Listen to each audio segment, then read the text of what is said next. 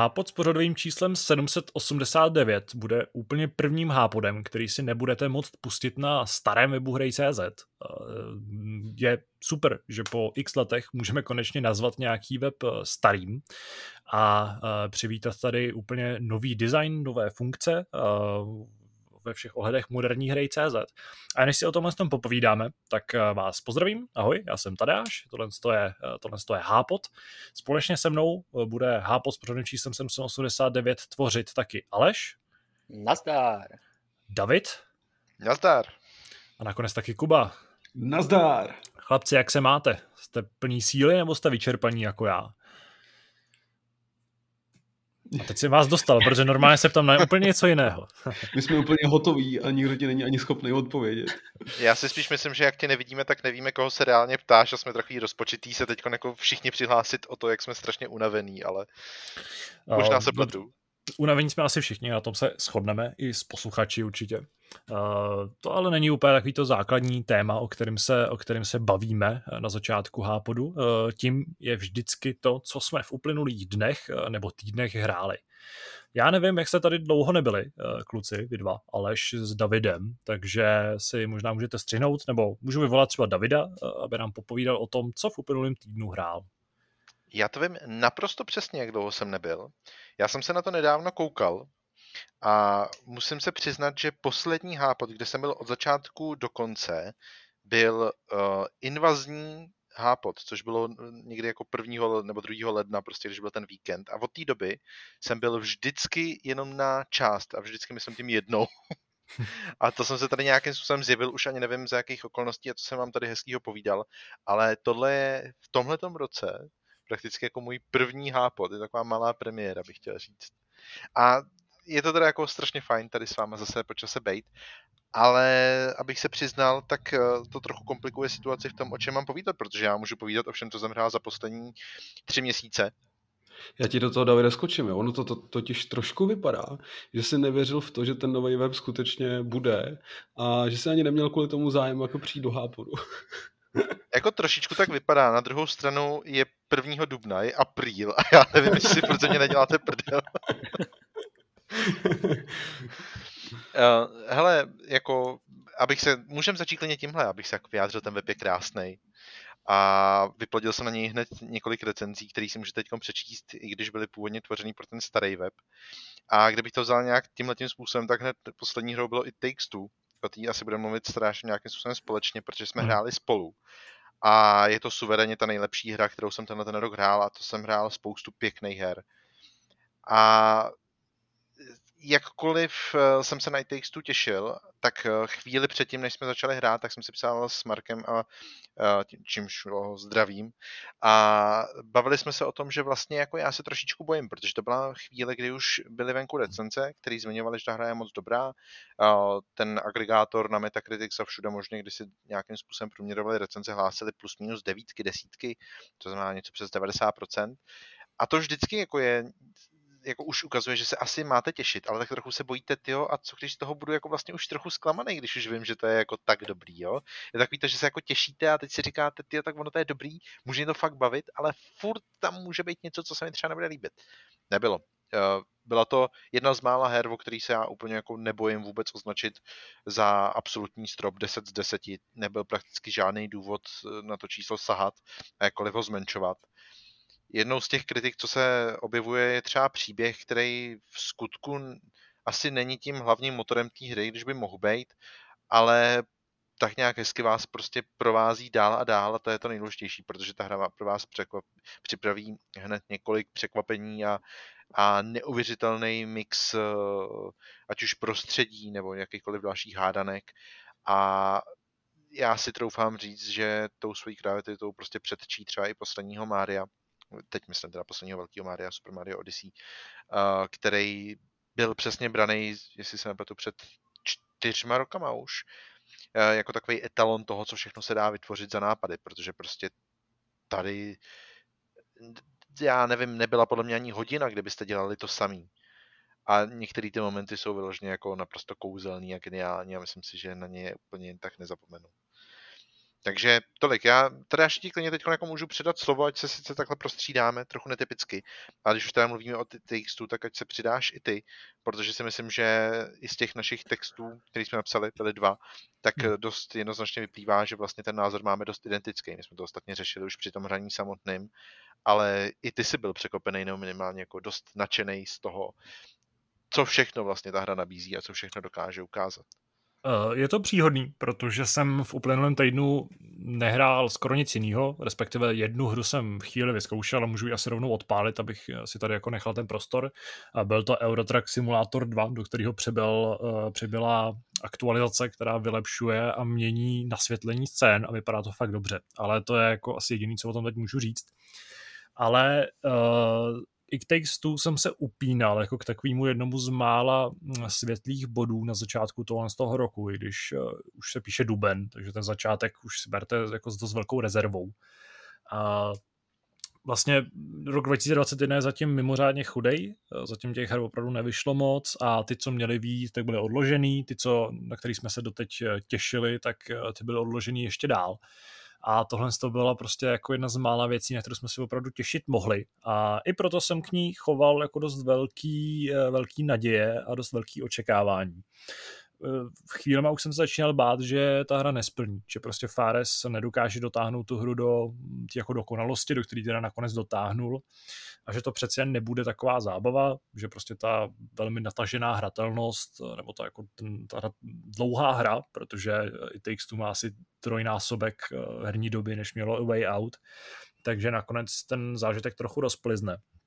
Ale v momentě, kdy jsme se s Davidem pustili do hry, a v momentě, kdy jsme začali prostě objevovat ten svět, eh, tak jsem jako byl čím dál, čím dál tím víc upnutý. Ta hra má úžasnou vlastnost v tom, že z hlediska, já nevím, jak to jako přesně vystihnout, nějaký ten efekt, protože to je velká kombinace hratelnosti, dynamiky, tempa, eh, level designu, sound designu, všech těch jako prvků, který na hrách hodnotíme a který nějakým způsobem určují její kvalitu tak všechny tyhle ty věci uh, It Takes Two postupně jako uh, eskaluje v průběhu hraní. Respektive na začátku je to jako solidní kooperativní hra, která ti začne ukazovat a postupně odhalovat svoje nějaký jako uh, zajímavé prvky. Ať už je to to, že vlastně ty dvě hlavní postavy postupně dostávají různé speciální schopnosti. U mě teda začala teďka masivní bouřka, takže to tady možná začne být docela zajímavý akusticky. A ta hra se postupem času fakt nabírá na rychlosti, ty nápady neustávají, geniální nápady, musím podotknout. Naopak jich přibývá víc a víc a autoři vás vlastně jako pořád překvapují něčím novým.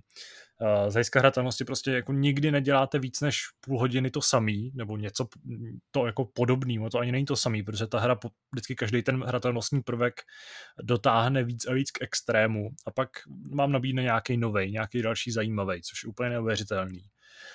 Někdy ve třech čtvrtinách, ve dvou třetinách hry teda malinko se zvolní. Tam je jedna, jedna lokace, která mě teda osobně až tak nenadchla, uh, ta jako zahrada se nebudu zase zacházet do detailů, jako u té hry je to záhodno, když o ní mluvíte.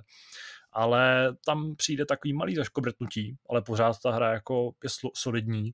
A pak vlastně ta křivka stoupá až k závěrečné kapitole, která, a my se o tom asi budeme bavit i později, tak trochu v souvislosti v, jedním, v jednom z témat, ale jde asi o jeden z nejlepších zážitků, který jsem kdy ve hrách zažil. Jako asi, já bohužel nemůžu jako asi říct ani proč, protože to prostě musíte zažít vy. Uh, nejsem si ani jistý, jestli se mnou budou všichni souhlasit, na někoho to třeba moc působit nemusí, ale já jsem si ty scény pak pouštěl i na YouTube znova a je pravda, že při tom prvním hraní to prostě byl ten nejsilnější jako emotivní zážitek, uh, co jsem za posledních nějaký roky, možná od Red Dead Redemption 2 u hraní zažil.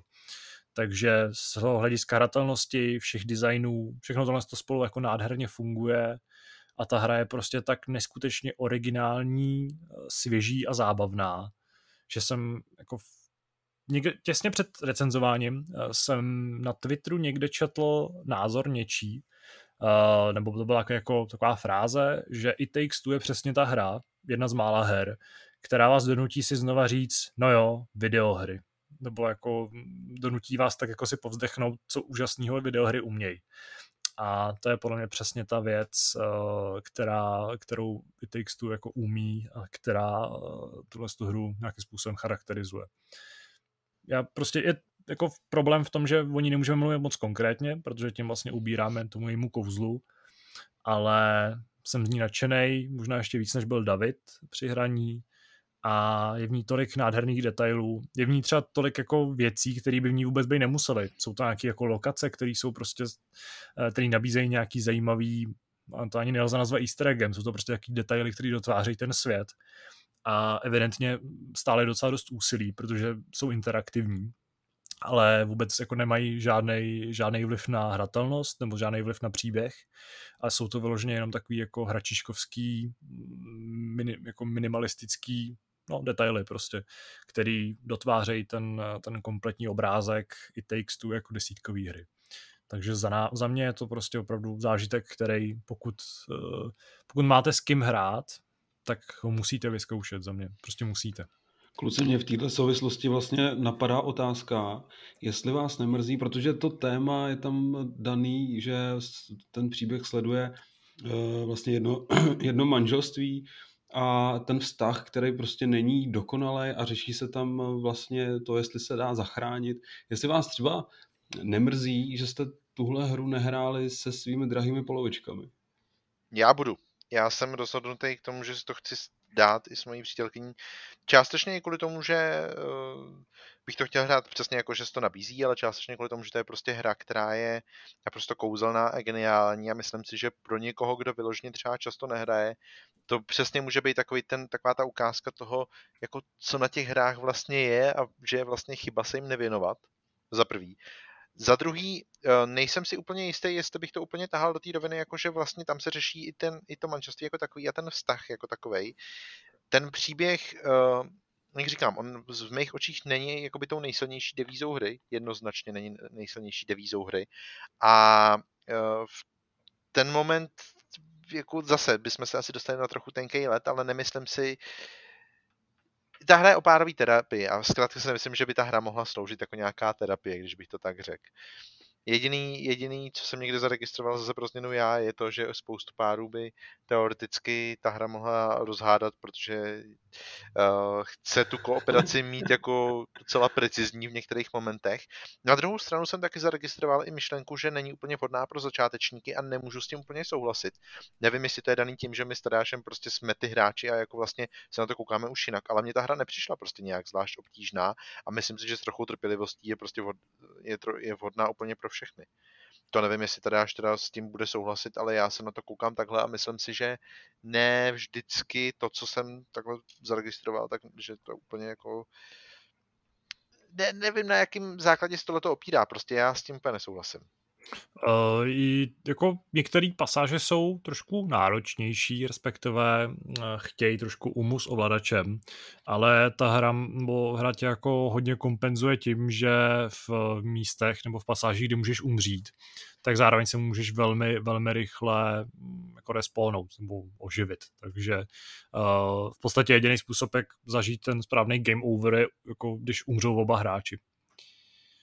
Tak. A, jinak, ano, jinak no. abych, do, abych do, podpořil ještě tvoji myšlenku z předchozího eh, vyprávění, když jsi o tom mluvil jako o, nebo o jedné konkrétní scéně si mluvil jako o tom nejlepším z posledních let minimálně, tak uh, si taky řekl, že jsi na to koukal ještě na, uh, na YouTube, a já jsem se na to koukal na YouTube, když jsem, když jsem tu recenzi psal, protože nepřišlo úplně kouzelný. A vlastně mě překvapilo, jak ta, jak ta pasáž byla relativně krátká, že mám pocit, že když jsem tady seděl, tak mi přišla jako fakt dlouhá, taková jako silná v určitém slova smyslu, který zase nemůžeme úplně tady ventilovat ven a říkal jsem si, jak je to super, jak to vlastně užívám jako dlouho, že to byl takový ten stav toho dlouhotrvajícího nadšení. A potom, když jsem tady psal tu recenzi a koukal jsem se u toho na to, tak jsem si vlastně říkal, tyjo, to nebylo vlastně úplně dlouhý. tak Taky to bylo třeba tím, že jsme tam strávili víc času jako dobrovolně, že, že jsme tam... To je asi možný. No. to je asi možný. Ale eh, nechci to úplně předjímat, ale já upřímně předpokládám, že se k tomuhle tématu ještě vrátíme jednou v nějakém spoileru. To znamená, pokud by náhodou někdo chtěl vědět víc a třeba by sám nechtěl hrát, tak si myslím, že můžeme nalákat částečně na tohle. Nebo minimálně aspoň je to pro mě hra, která je na to jako vlastně strašně vhodná, protože toho, o čem se tam dá mluvit, těch nápadů, je, je tolik, že vlastně chyba je jakkoliv jako neprobrat a nějakým způsobem nerozvíst. Ty jsi tady mluvil třeba o té části uh, se zahradou, která ti přišla něco slabší, ale ve výsledku prostě jako zase bychom se museli vrátit k tomu, že to byla strašně krátká část, když člověk uváží, že ta hra má sedm kapitol, každá ta kapitola má několik podkapitol a každá ta podkapitola je svým způsobem prostě jiná. A je to jako... To, je to prostě fakt obdivuhodný, to, jak se jim to povedlo namixovat a namíchat. Přesně tím způsobem, že prostě za pár opravdu desítek minut, kdyby ti třeba něco nesedlo, tak je konec a zase seš někde úplně jinde, ale jako úplně jinde. Prostě tohle to mi přijde fakt neuvěřitelný, tohle to mi přijde strašně fajn. Tak to je Takže fajn, tak. že Josef Ferres nebude muset vracet ty peníze, že jo, jak říkám. Jo, jo, taky jsem si na to vzpomněl potom někde s odstupem do té recenze, už jsem to nepromítnul, protože jsem si na to zapomněl, ale uh, docela mě fakt zajímalo, jestli budou lidi, kteří to budou hrát a kteří si řeknou, že to je fakt nuda. Protože to by podle mě museli být v tu chvíli lidi, kteří opravdu třeba opovrhují tímhle tím stylem her, nebo jednak kooperací, jednak u toho nechtějí třeba přemýšlet, ale jakože by fakt někdo řekl, že taková hra nebaví, to se mi úplně nechce věřit. Nebo samozřejmě, že takový lidi budou, ale, ale rozumíme si, jakože, že myslím si, že to bude naprosto, naprostý minimum. A to se ještě furt bavíme o hře, která stojí mimochodem tisícovku, jo, takže ona stojí 30 eur. Koupit si může jenom jeden, a hrát jí můžou dva. To je super, no to je prostě jako... Ta hra v tomhle smyslu fakt nemá prakticky žádnou chybu. Davide, a myslíš si, že se budeš bavit i na podruhý? Hmm, přemýšlel jsem nad tím a upřímně si myslím, že jo.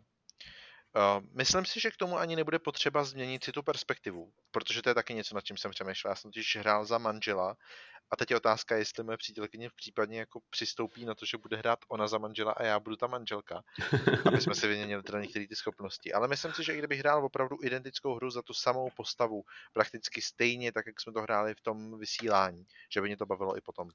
Myslím si, že nebudeme tolik spěchat, přece jenom jsme, jsme chtěli tu recenzi mít co nejdřív, takže jsme docela rašovali a je tam spousta možností k tomu si se někde zastavit a něco si prostě podniknout třeba bokem, ať už to jsou nějaké vedlejší aktivity v podobě miniher nebo prostě jenom proskoumávat některé lokace a že vlastně si tam to svoje najdu úplně v pohodě taky. A ono zase bude jiný i v tom, že přesně jako Bára, přítelkyně, eh, nehraje úplně pravidelně, minimálně teda s gamepadem v ruce ne, protože ona je zarytej písíčkář a prostě nic než klávesnici a myš neuznává. A v tu chvíli si myslím, že budeme jakoby se bavit i tím, jak nám to vlastně moc nepůjde, což bude asi ten rozdíl oproti tomu, jak jsme to hráli s Tadášem. Pořád si ale myslím, abych si teď jako neprotiřečil, nebo aby někdo neřekl, že si protiřečím. Pořád si ale myslím, že i když nám to nepůjde, tak to bude jako v nějaký únosný mezi, že to přesně nebude ten moment, že ta hra je jako nehratelná pro hráče, který prostě pravidelně nehraje hry. S tím úplně nesouhlasím. Takže tak. Uh, nevím, jestli teda mám jako... ještě něco? No, jako nevím, jestli mám tady navázat jednou z mých devíti recenzí nebo článků, který jsem psal v průběhu toho, co jsem tady nebyl. Možná bych mohl vypíchnout některé věci, jakože třeba Stronghold je moje srdeční záležitost, ta hra nebyla úplně špatná, ale zároveň prostě nebyla ani dobrá a nemám úplně důvod jí hrát dál. Takže od té doby... El Hio bylo lepší. El, El Hicho? El Hicho. Sorry.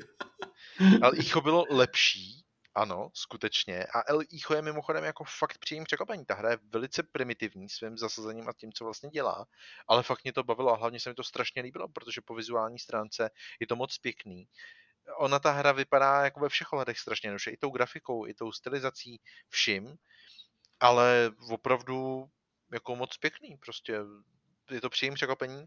Přiznám se, že já jsem ten vývoj nějak nesledoval, ona byla už nějaký čas venku na PC, takže já jsem hrál po čase až konzolovou verzi ale jako jsem, jsem z toho příjemně překvapený, je to z těch příjemnějších překvapení, který ten ten rok bylo. Pro mě rozhodně. Já jenom poznamenám, že El Hicho, nebo jak to říkali, že se tomu říká, nám dokonce dokázal rozbít systém galerií na webu, takže ta hra je tak krásná, že prostě uh, náš systém mi nedal. Hmm, koukám, že nějak, jestli nemůžu prohlídnout teď honem rychle, jak ta hra úplně vypadá. No, Nevím, to jestli to je úplně pochvala, nebo jestli to je jako plus nebo minus, ale, ale ano, budíš jí to přáno. Musí, musíte mi věřit prostě, protože my neříkáme nic jiného než pravdu samozřejmě. No a pak bylo ještě několik her, uh, zmíním možná dvě v tuhle tu chvíli. Uh, zmíním hru, kterou jsem dohrál, po druhý už. Zmíním Need for Speed Heat. Protože to se má tak, že já jsem chtěl hrát na PlayStationu 5 nějakou závodní hru a přemýšlel jsem, kterou si mám jako zahrát, protože když si řeknu, Kterou z těch máte... tří, to tam vyšly. No, jak si děláš srandu, ale jako kterou by si reálně vybral. Já jsem přemýšlel nad tím, že No, si, koupil že bych si Xbox a hrál bych ty dobrý závodní hry, že jo, ale... Ale, plus.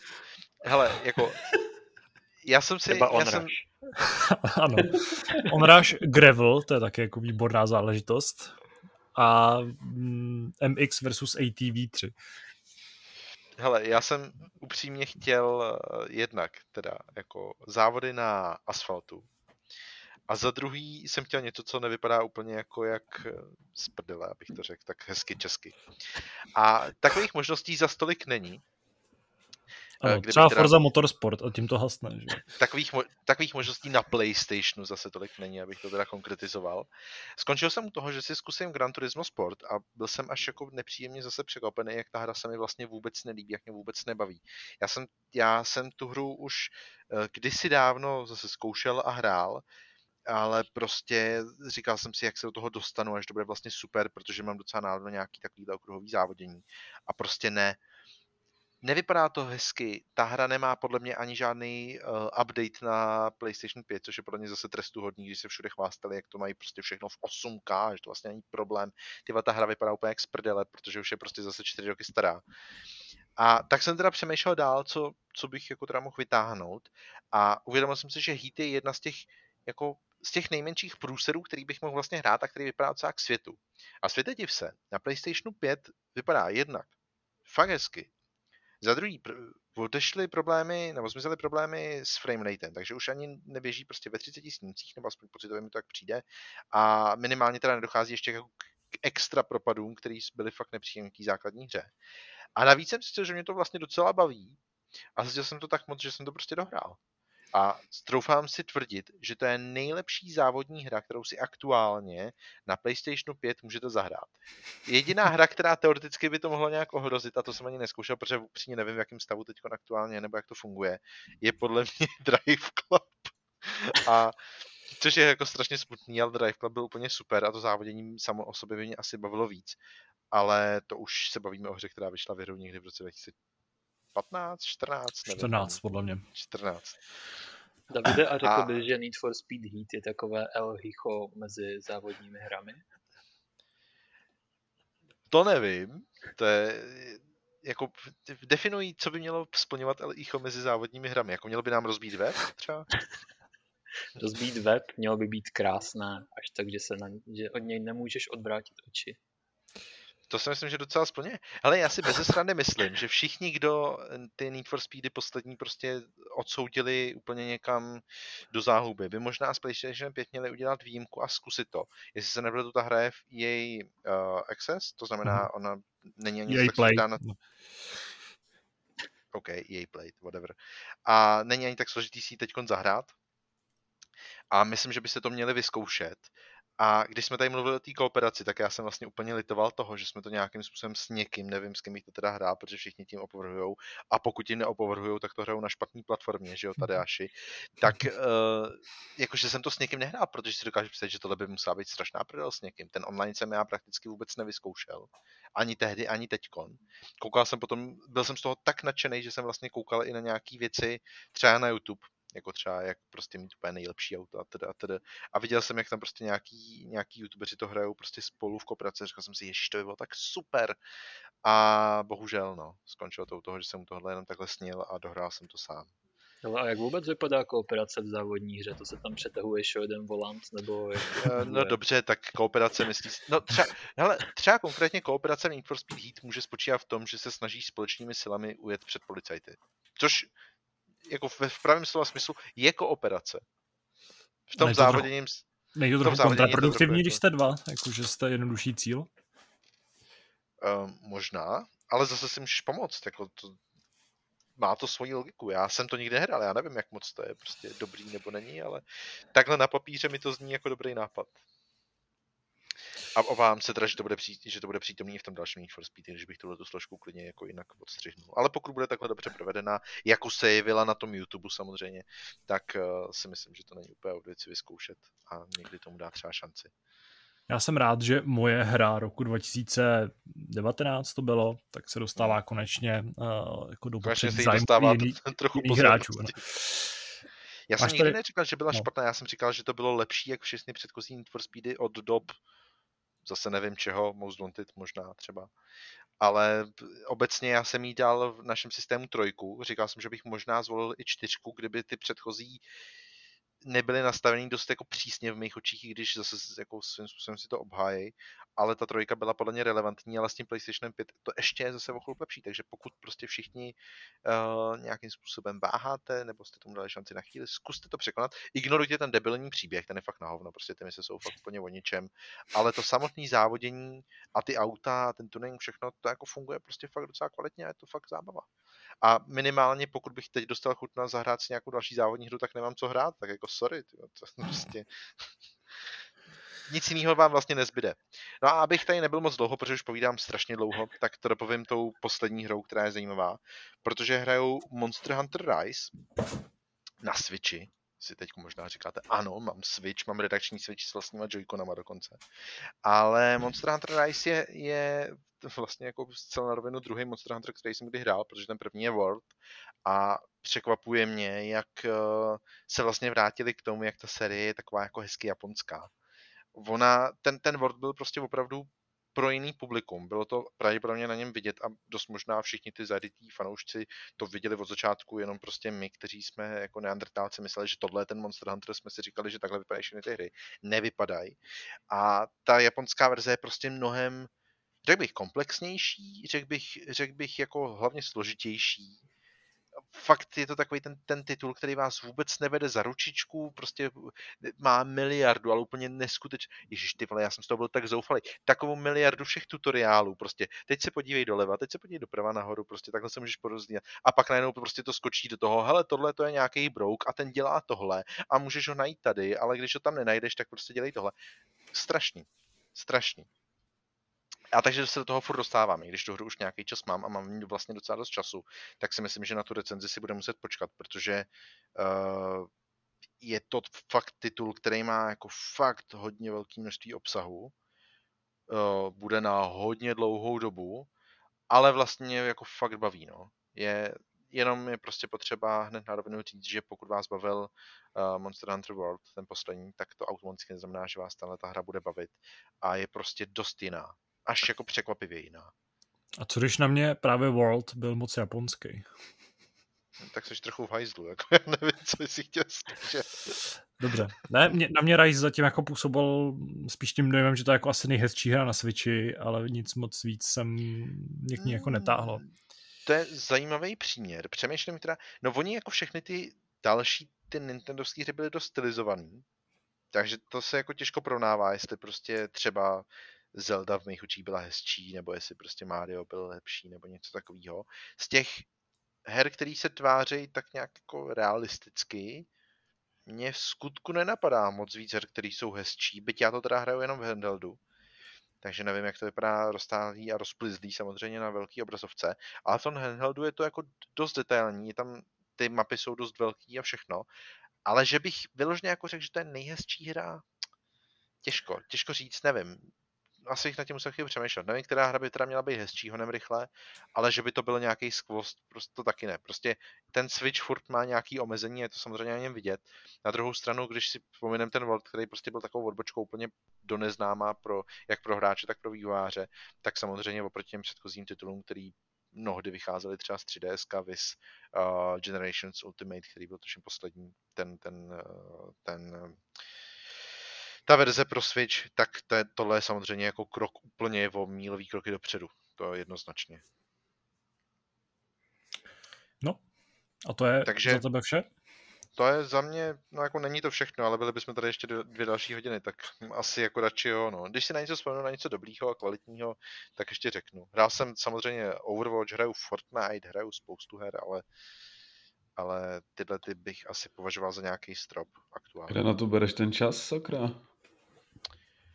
Uh, jako já to nehraju úplně, že bych v tom nechával desítky hodin, myšleno třeba v Overwatch. Já se prostě zahraju třeba čtyři, čtyři hry večer, Fortnite prostě čas od času, tady třeba s Bárou si zahrajem, uh, já nevím, tři hry po večeru, což ti nezabere tak dlouho času. A ten zbytek, no jako ono, když si zase vezmem, hele, já jsem tady někdy, když jsem tady byl naposledy, nevím sakra, kdy, jako jestli to bylo při té invazi, nebo kdy jsem to zmiňoval, ale vím, že jsem to stoprocentně zmiňoval, je, že mám Last of Us Part 2 a že to budu hrát no jako nenašel jsem si na to ten čas, že jo. A když už bych si ho našel, tak jsem teda tady jako laboroval s televizí, což je asi téma, k kterému se dostaneme časem. A chtěl jsem si to užít aspoň v té nejlepší možné kvalitě, tudíž jsem to musel odložit. Takže uh, pravděpodobně to bude čekat potom, až tady splním svoji povinnost s Rise a nechám tam dalších třeba 30 hodin. A pak se teda budu podívat, jak, jestli jako Last of Us si ode mě zaslouží další hate, nebo jestli to bude najednou nová láska. Nic jiného než hate od tebe ani nečekáme, Davide. Musíte si počkat, o to bude silnější. tak Aleši, teď chceš na řadě ty? Um, dobře, tak já bych možná na úvod dodal, že s Davidem plně souhlasím a že si opravdu myslím, že Need for Speed Heat si ty 3 až 4 z 10 určitě zaslouží. Eh, každopádně výš bych asi nešel. Eh, každopádně, já jsem toho nehrál dost tak moc. Hrál jsem Super Seducer 3, o kterém se budeme ještě bavit a jehož recenze vás brzy čeká. Eh, určitě doporučuji minimálně projít galerii, která je tentokrát obzvláště výživná. Um, Říkáš, že jsi dělal screenshoty s oblibou, jo? Uh, rozhodně. Já a rozbije nám to systém? Já doufám, že ne, protože to, by to byla opravdová škoda. Ať už eh, kvůli tomu, co se děje v tom obraze, anebo uh, kvůli těm možnostem, které hráč může zvolit. Každopádně o tom se pobavíme později. Já asi jedinou věc, kterou jsem hrál tak trochu víc, o které můžu aspoň trochu povykládat, je velká novinka. Je to GTA 5 v onlineu Eh, kterou jsem rozjel vlastně se dvěma dalšími kamarády, které tímto zdravím, ačkoliv mě určitě neposlouchají. Eh, každopádně musím uznat, že navzdory tomu, že je ta hra dost stará, ano Davide, chceš něco říct? Nemusel si tak rychle, já chtěl jenom potom k tomu GTAčku taky něco dodat, protože jsem to samozřejmě zkoušel taky a zjistil jsem, že to je hnusný jak prd. A doufám, že jste se pustili aspoň do roleplay, jako když už jsme u toho. Tak... Uh, ale do jisté míry jo, já vlastně GTAčko hraju celkem rád, nehrál jsem ho teda s Davem, aspoň zatím. Uh, ta pětka, přiznám se, mě až tolik neočeřila. Uh, pravděpodobně to bude věkem, ve kterém jsem k ní přišel, protože si pamatuju, jak jsme jako kluci byli totálně uh, unešení z Vice City, unešení ze San Andreas, prostě přijíždět lidi kombajnem uh, na poli a u toho hrála country muzika, to je prostě, já nevím, nedokážu si představit lepší zábavu pro 12-letého kluka.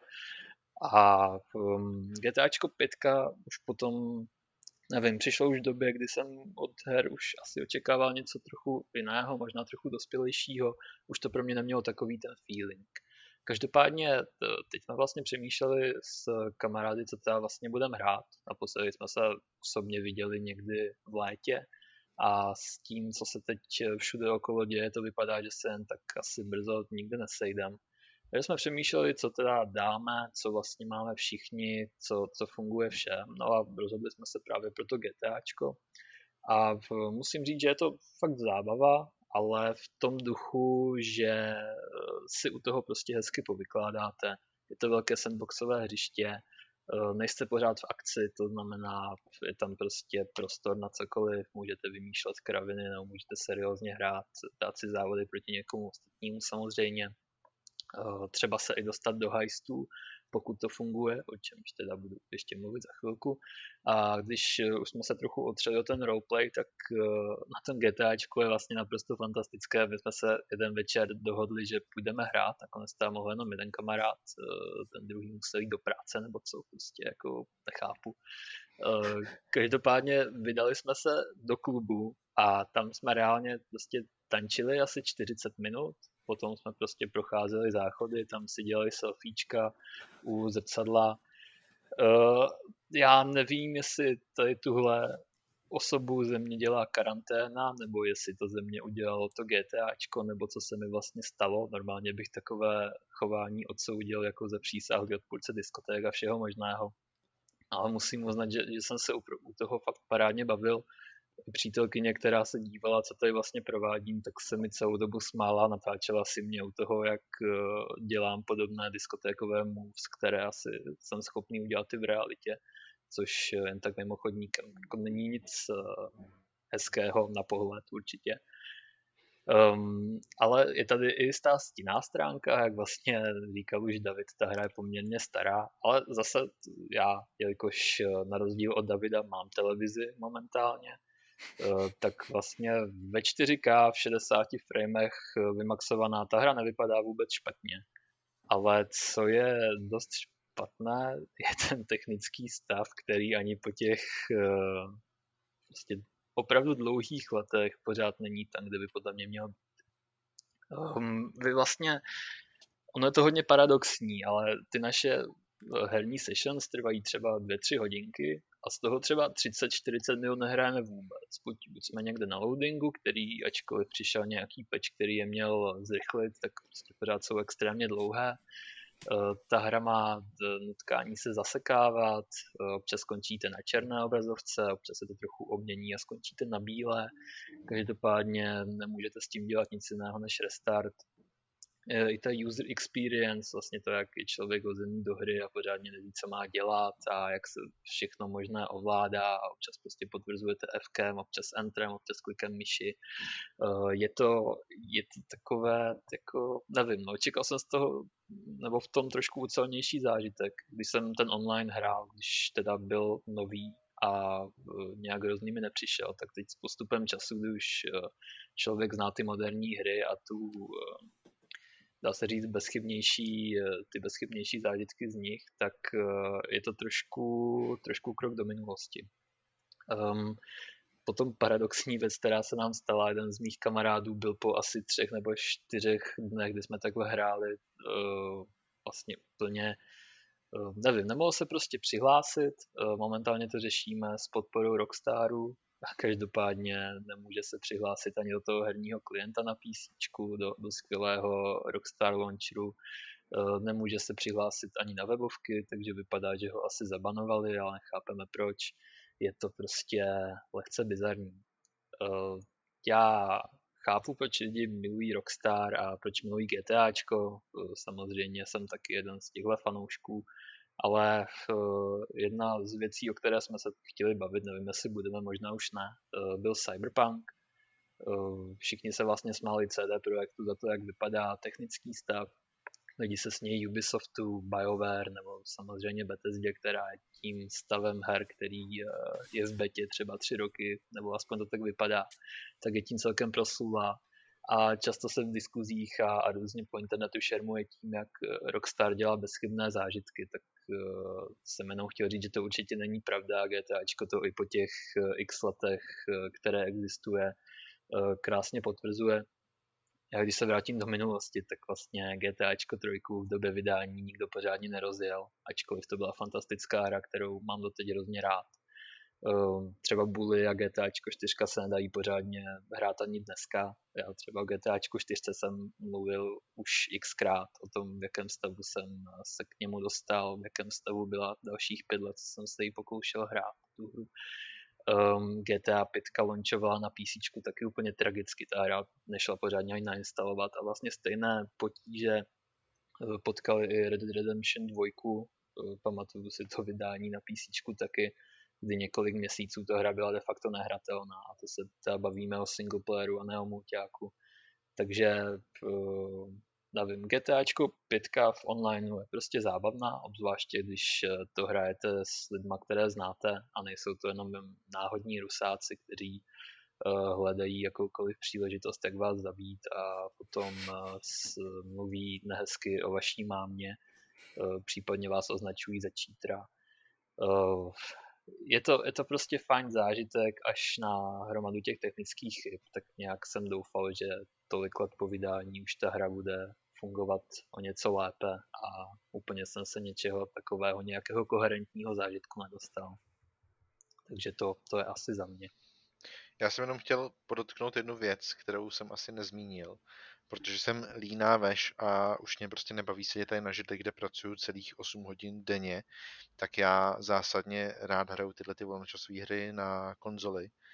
A ačkoliv mám teda PlayStation 5, tak pořád jako nepřišel žádný update pro uh, novou generaci, který se chystá, bude se klasicky prodávat pod nějakou prostě special edicí. To znamená, já hraju tu verzi, která prostě kdysi dávno byla na PlayStation 4, proto je tak ošklivá. Jinak já chápu, hmm. že pokud to někdo hraje na PC, kde si může asi vytáhnout všechno možné a hrát to ve 4K v 60, že ten zážitek a ten pohled asi bude trošičku odlišný, jo? to jako zase jako dokážu pochopit, ale v každém případě já jsem třeba to GTAčko snad nikdy ještě nedohrál do konce. Vždycky jsem ho rozehrál a prostě pro různé ty aktivity, které jsem dělal okolo, tak jsem prostě zase od toho časem odešel. A teď jsem prostě dostala chuť to prostě dotáhnout, ale říkal jsem si, když jsem to viděl, že teda jako opravdu radši si počkám na nějaký update, protože na té konzoli ta hra prostě nezestárla úplně hezky. Takže jenom abych tady tyhle ty věci jako ujasnil, že chápu, že pokud to ale že třeba ty hrál na počítači, protože kde jiný bys to ty zrovna hrál, takže tam asi jako úplně tenhle ten problém nebo ty moje názory asi úplně sdílet nebudeš. Ačkoliv teda já si fakt nedokážu představit, jak hra, která vyšla na PC v roce 2015, myslím, že to bylo, nebo zase 16, nevím, ty roky už se mi trochu pletou, tak i teď jako s odstupem prostě na ní musí být vidět, že není úplně hezká, jako když její původní verze byla Xbox 360 a PlayStation 3, takže si dokážu představit, že to prostě není optimální tak jako tak. Jako není to žádná extra nádhera, zase nebo minimálně na tom PC to není něco, by tě nějak graficky uráželo. Co, co mě, nebo ne uráží, ale co, co mi fakt vyloženě vadí, jsou eh, všechny tyhle prostě bugy, glitche, eh, to vlastně čekání na jakékoliv připojování. Já prostě tady v, eh, k vám komunikuju ze svého minibitu v Brně, kde mám na poměry České republiky extrémně rychlou internetovou linku Mám tady vlastně N2 SSD v disku a stejně jsem na loadinzích často strávil 2-3 minuty, což prostě v roce 2021 to se na mě nezlobte a to je prostě hrůza.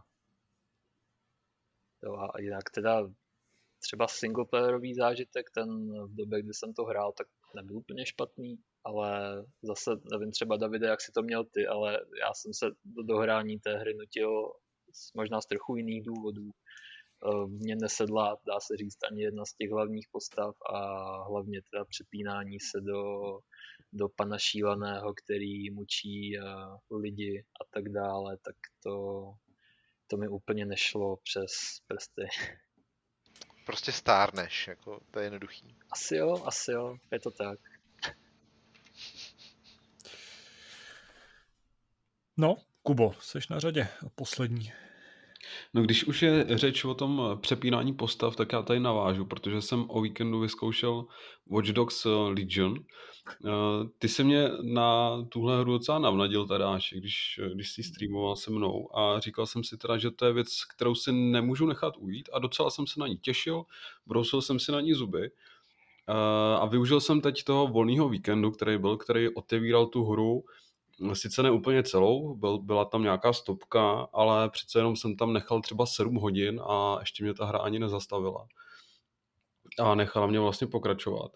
Na druhou stranu těch 7 hodin, který jsem tam, jsem tam nechal, tak mi bohatě stačily.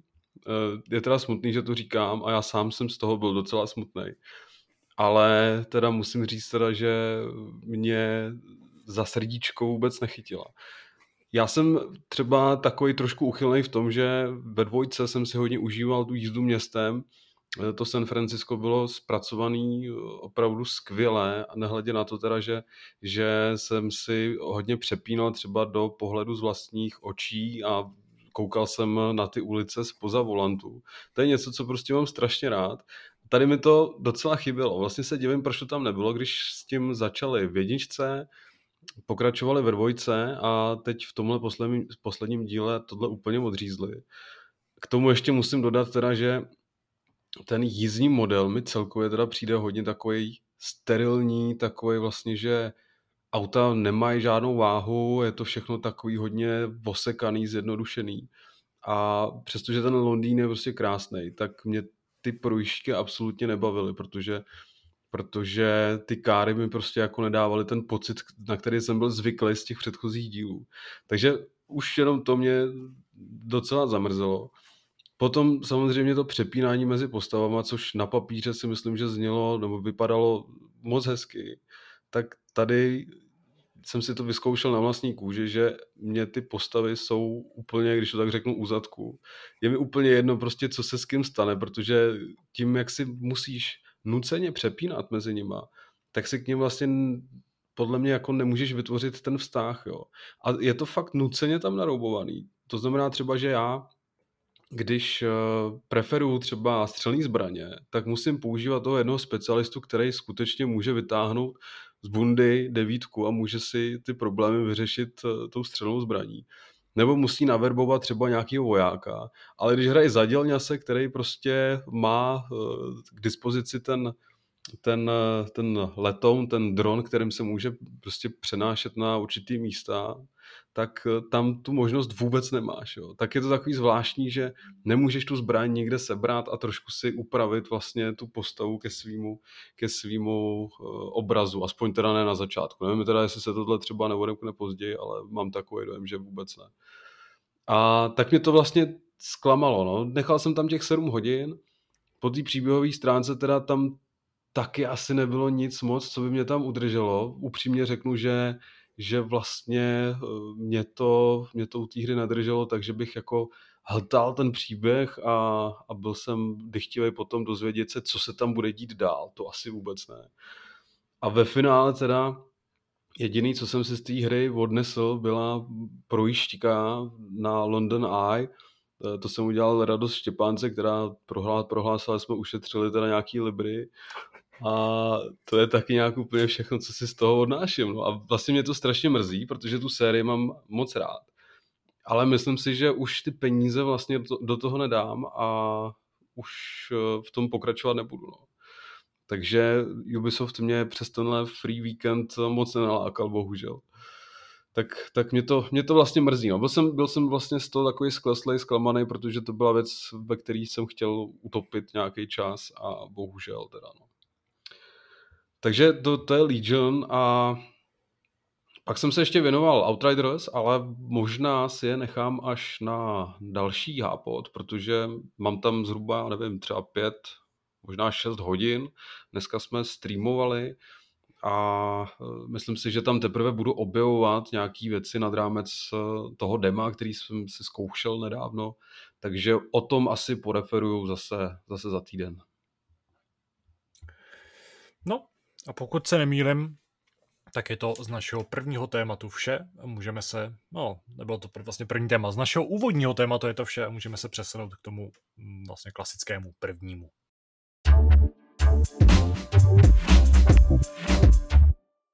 Pokud jste četli naší podcastovou novinku, tak jste eh, možná v očekávání toho, že se teďka budeme bavit o Cyberpunku a potom se budeme bavit o Battlefieldu.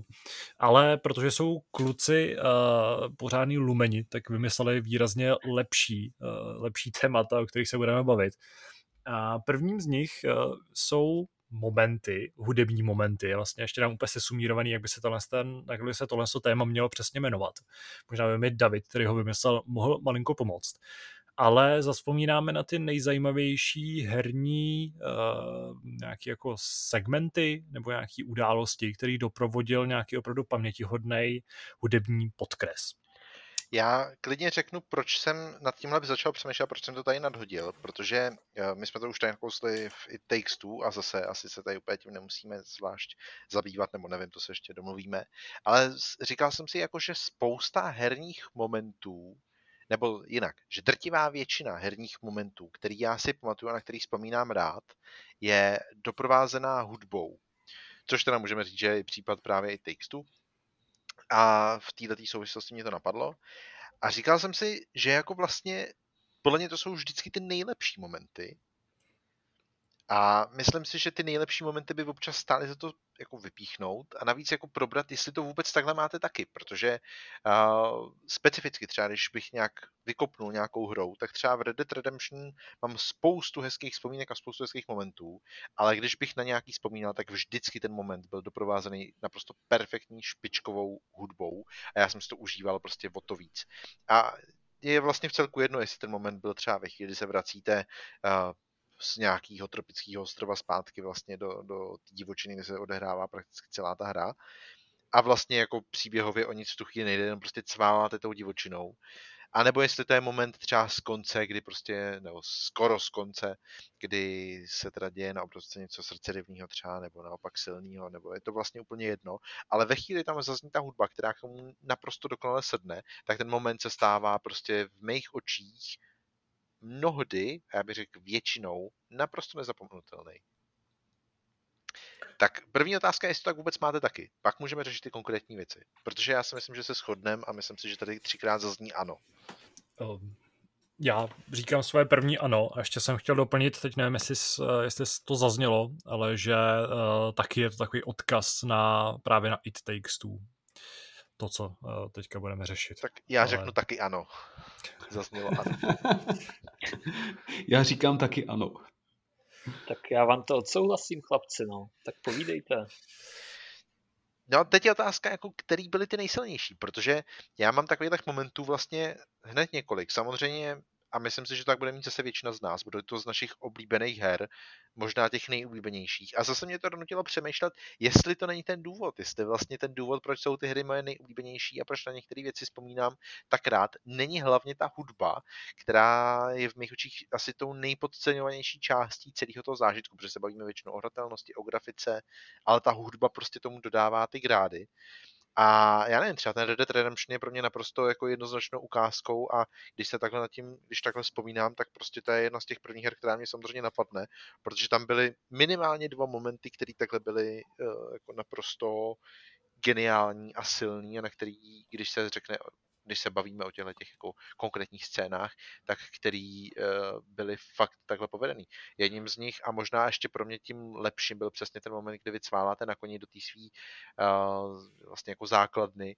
Jedete docela dlouhou dobu, já mám pocit, že jedete z toho městečka, já už si teda úplně nepamatuju ty, ty jména, ale jedete z městečka, prostě jedete teď do té divočiny a teď zní u toho Unshaken, a to byl prostě moment, kdy já jsem husí kůži a říkal jsem jako tak, tohle je prostě úplně skvělý. Já si pamatuju, že jste v redakčním chatu řešili, který ten moment teda byl nejlepší. A vím, že tam jsou jako minimálně dva, ne? Který jsou svázaný s konkrétní hudbou. Já jsem to zrovna chtěl říct, že my jsme snad konkrétně s Davidem vedli s ostrý spor o tom, který z těch dvou momentů je lepší, protože já si myslím, že lepší je ten It's the way it is, který prostě jako Anna Shaken je jako hezká písnička a ta scéna je jako fajn, ale pro mě teda absolutně není pamětihodná, vůbec ji nepamatuju ale That's the way it's, it is je podle mě ta scéna, kdy, já nevím, jestli to teda můžeme úplně teďka spoilerovat tady, jo. Eh, já bych to úplně nedělal možná v tomto eh, případě, nebo, nebo no, nevím, prostě jak moc... jednoduše řeč, řečeno je to ta scéna, kde se prostě jako láme chleba, jako opravdu na, ano. ano. nebo spíš eh, jako se k tomu uh, schyluje. A vlastně hlavní hrdina jede na koni a tak nějak jako rekapituluje a vzpomíná. A to je Přesně. podle mě... Je, je, je, to, je to jako příběhově mnohem stěžejnější samozřejmě, než, no. než to, co popisuju já. Je to opravdu je... prostě to, ten, ten vrchol jako toho, kdy vy si říkáte, tak je to tady. Je hezký, jak popisujete ty scény, jakože hlavní hrdina jede na koni, to, to platí asi pro 90% té hry. Ano, no tak taky můžeš rychle cestovat, že jo? To, si, to je jenom než drožce a spíš. Nebo tě jako srazí vlak asi do koně, že jo?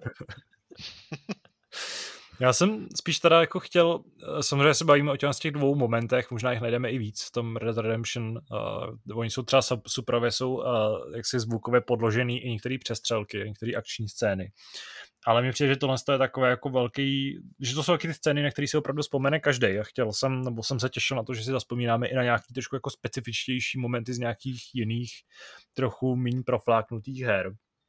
A teda ještě než, to, ještě než se k tomu dostaneme, tak řeknu, že ano, Red Dead Redemption 2 mělo ten sice nejlepší, nebo dobrý, ale nejlepší měl Red Dead Redemption první, protože tam byla jenom jedna a přišla úplně z ničeho nic a byl to ten moment, kdy vlastně přijíždíte do Mexika a hraje, hraje k tomu Jose González a teď si nepřesně vzpomínám na tu písničku od něj, ale je to jedna z těch jako nejmeditativnějších momentů hudebních, eh, který v roce 2010, tuším, že ta hra vyšla, nebo 11, 10, tak uh, byl jako úplně uchvatný. A ta, ten, ta písnička do mě, ve mně do dneška vyvolává vzpomínky na, na první Red Dead Redemption a k tomu momentu, kdy ty tak jako uh, míru milovně jednou, protože v té se jinak pořád střílí, někdo ti jde po krku, tak míru milovně projíždíš uh, tou takovou jako neúplně hostinou uh, pust, no, pustinou, není úplně pustina, jsou nějaký hory, je tam nějaká řeka a putuješ do toho Mexika tak i tím, že ta scéna je tam opravdu jenom jedna a je takhle jako zvláštně vypointovaná v týře,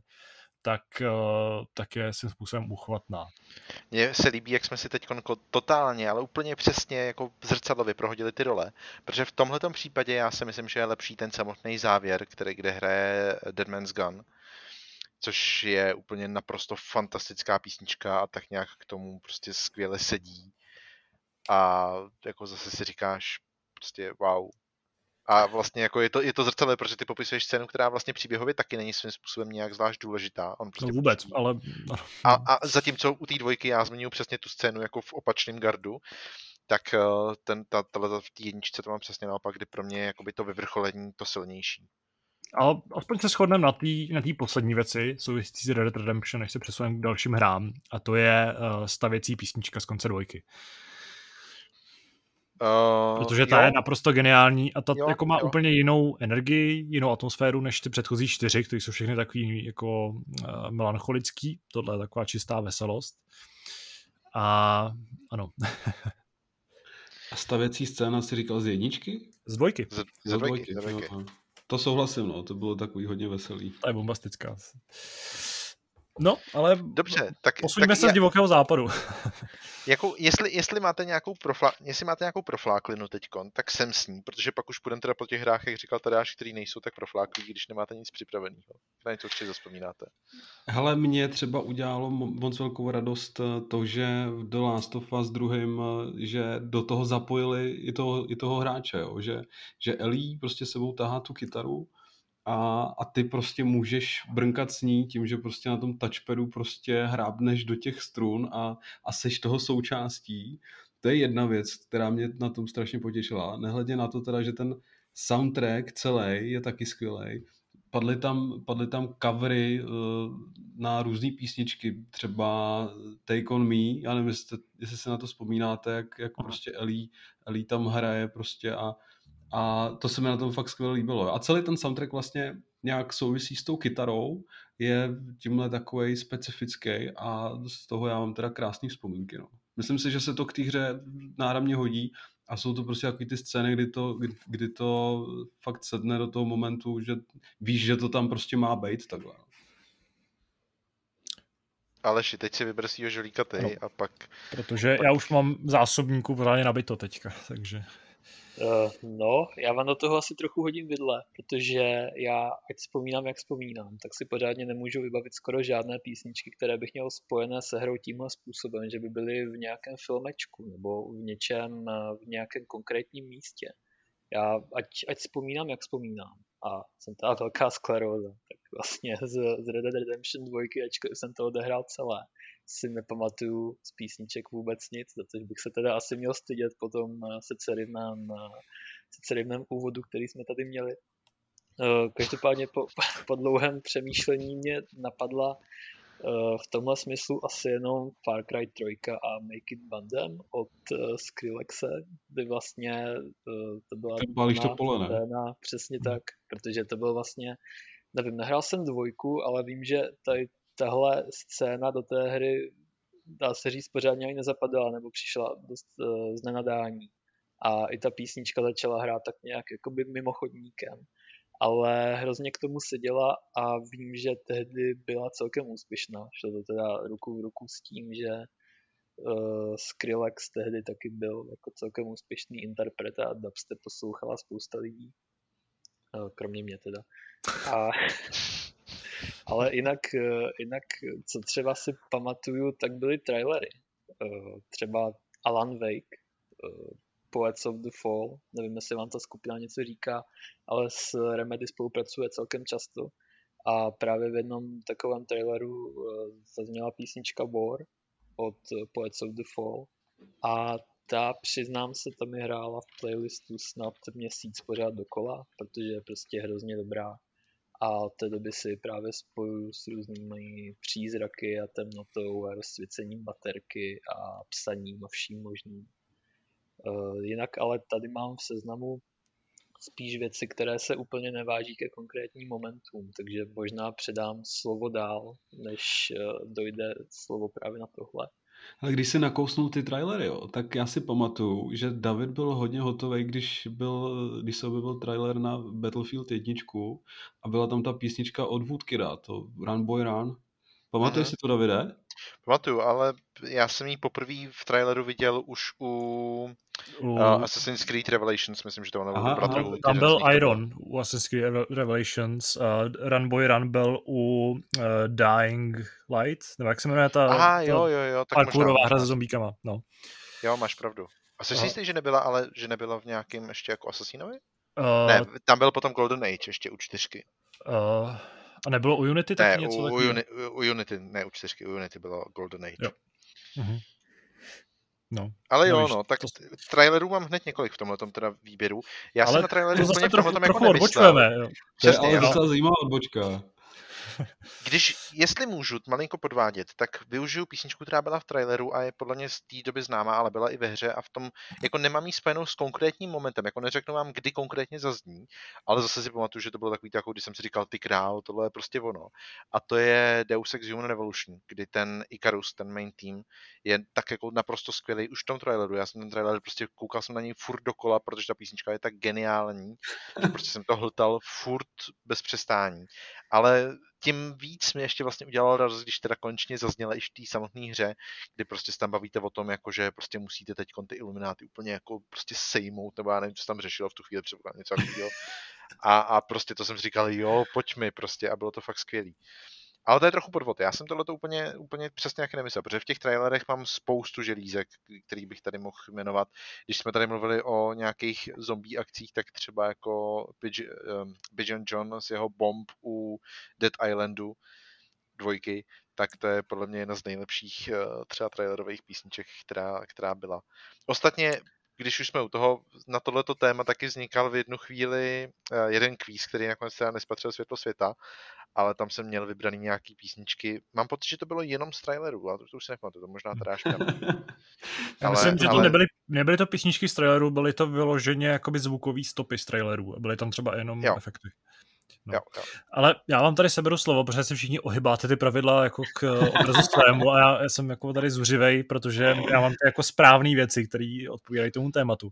Chtěl jsem na tebe navázat fantastickým oslým můstkem, když jsi mluvil o Ikaru, Ikarus nebo Ikarovi, protože uh, nejlepší scénou, nebo jednou z nejlepších scén z Marvel's Avengers, což je lepší hra, než si všichni myslí, tak uh, je vlastně zase nemůžu, asi nebudu spoilerovat úplně, ale je to hra, kdy se Iron Man vydá do vesmíru a hraje mu k tomu Flight of the Icarus od uh, Iron Maiden. A je to docela cool scéna, uh, která taky mě potěšila i tím, že i v téhle hře se vlastně povedlo zachytit tu takovou tu jako tvrdou, uh, tvrdou duši Ironmana uh, a uh, bylo to, bylo to jako fajn akční scéna, když hratelnost nějak jako fantastická nebyla.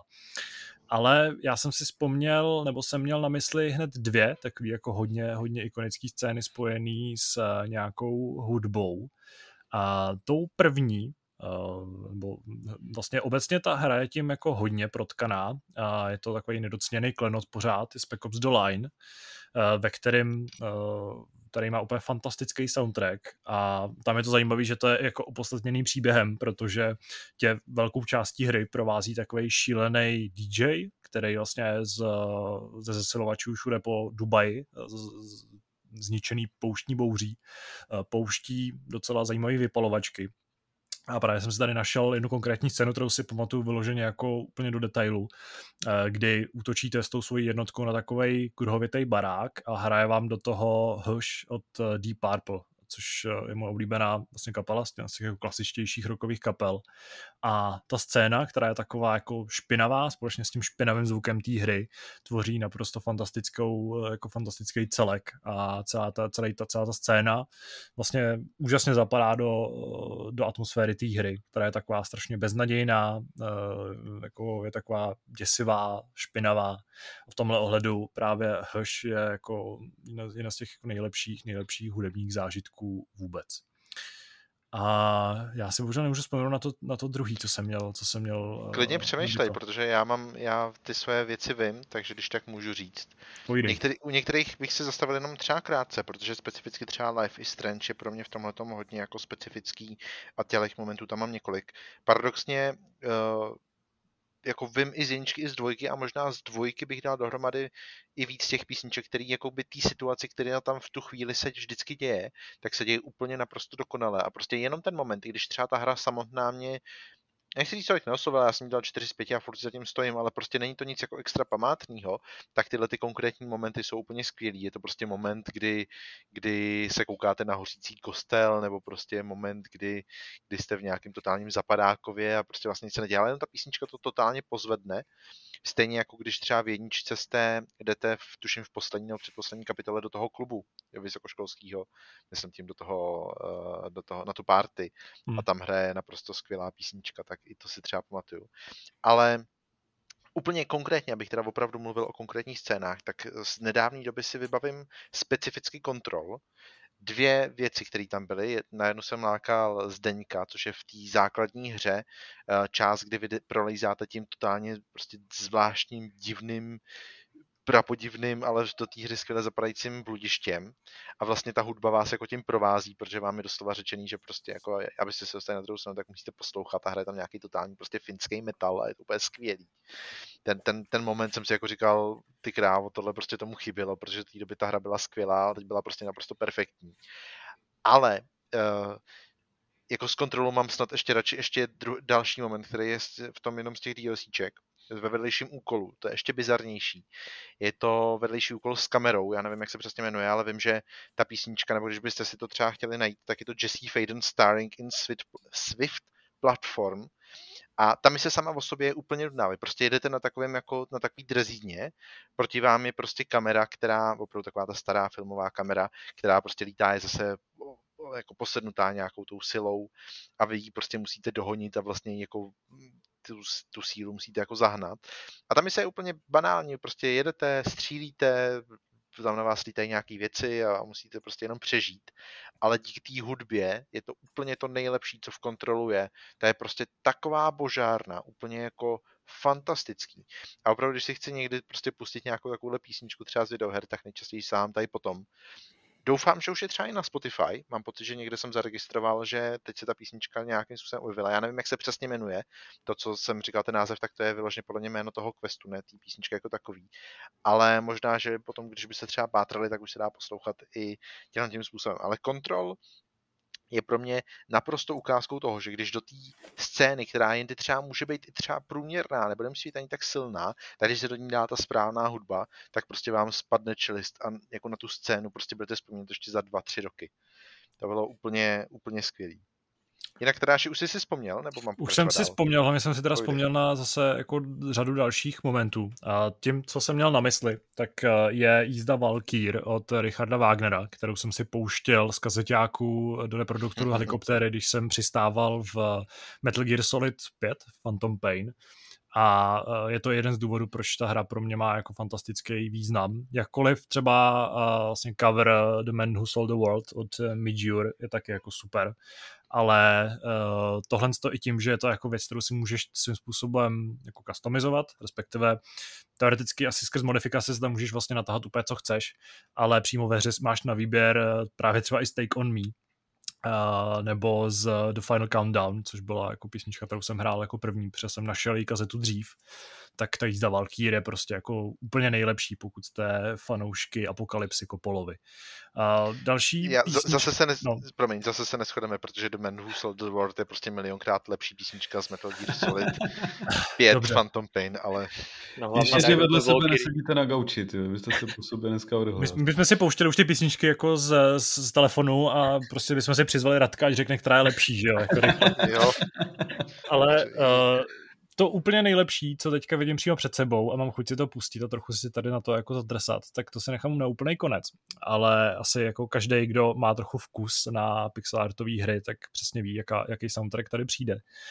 Ale vlastně jsem si vzpomněl na to, že jako fanoušek The Heavy a kapel The Heavy a Cage the Elephant jsem v jeden moment zjistil, že jejich po- poměrně populární písničky sloužily jako intro songy v prvních dvou do Borderlands. Borderlands. Ježíš, to bylo tak skvělý. A No.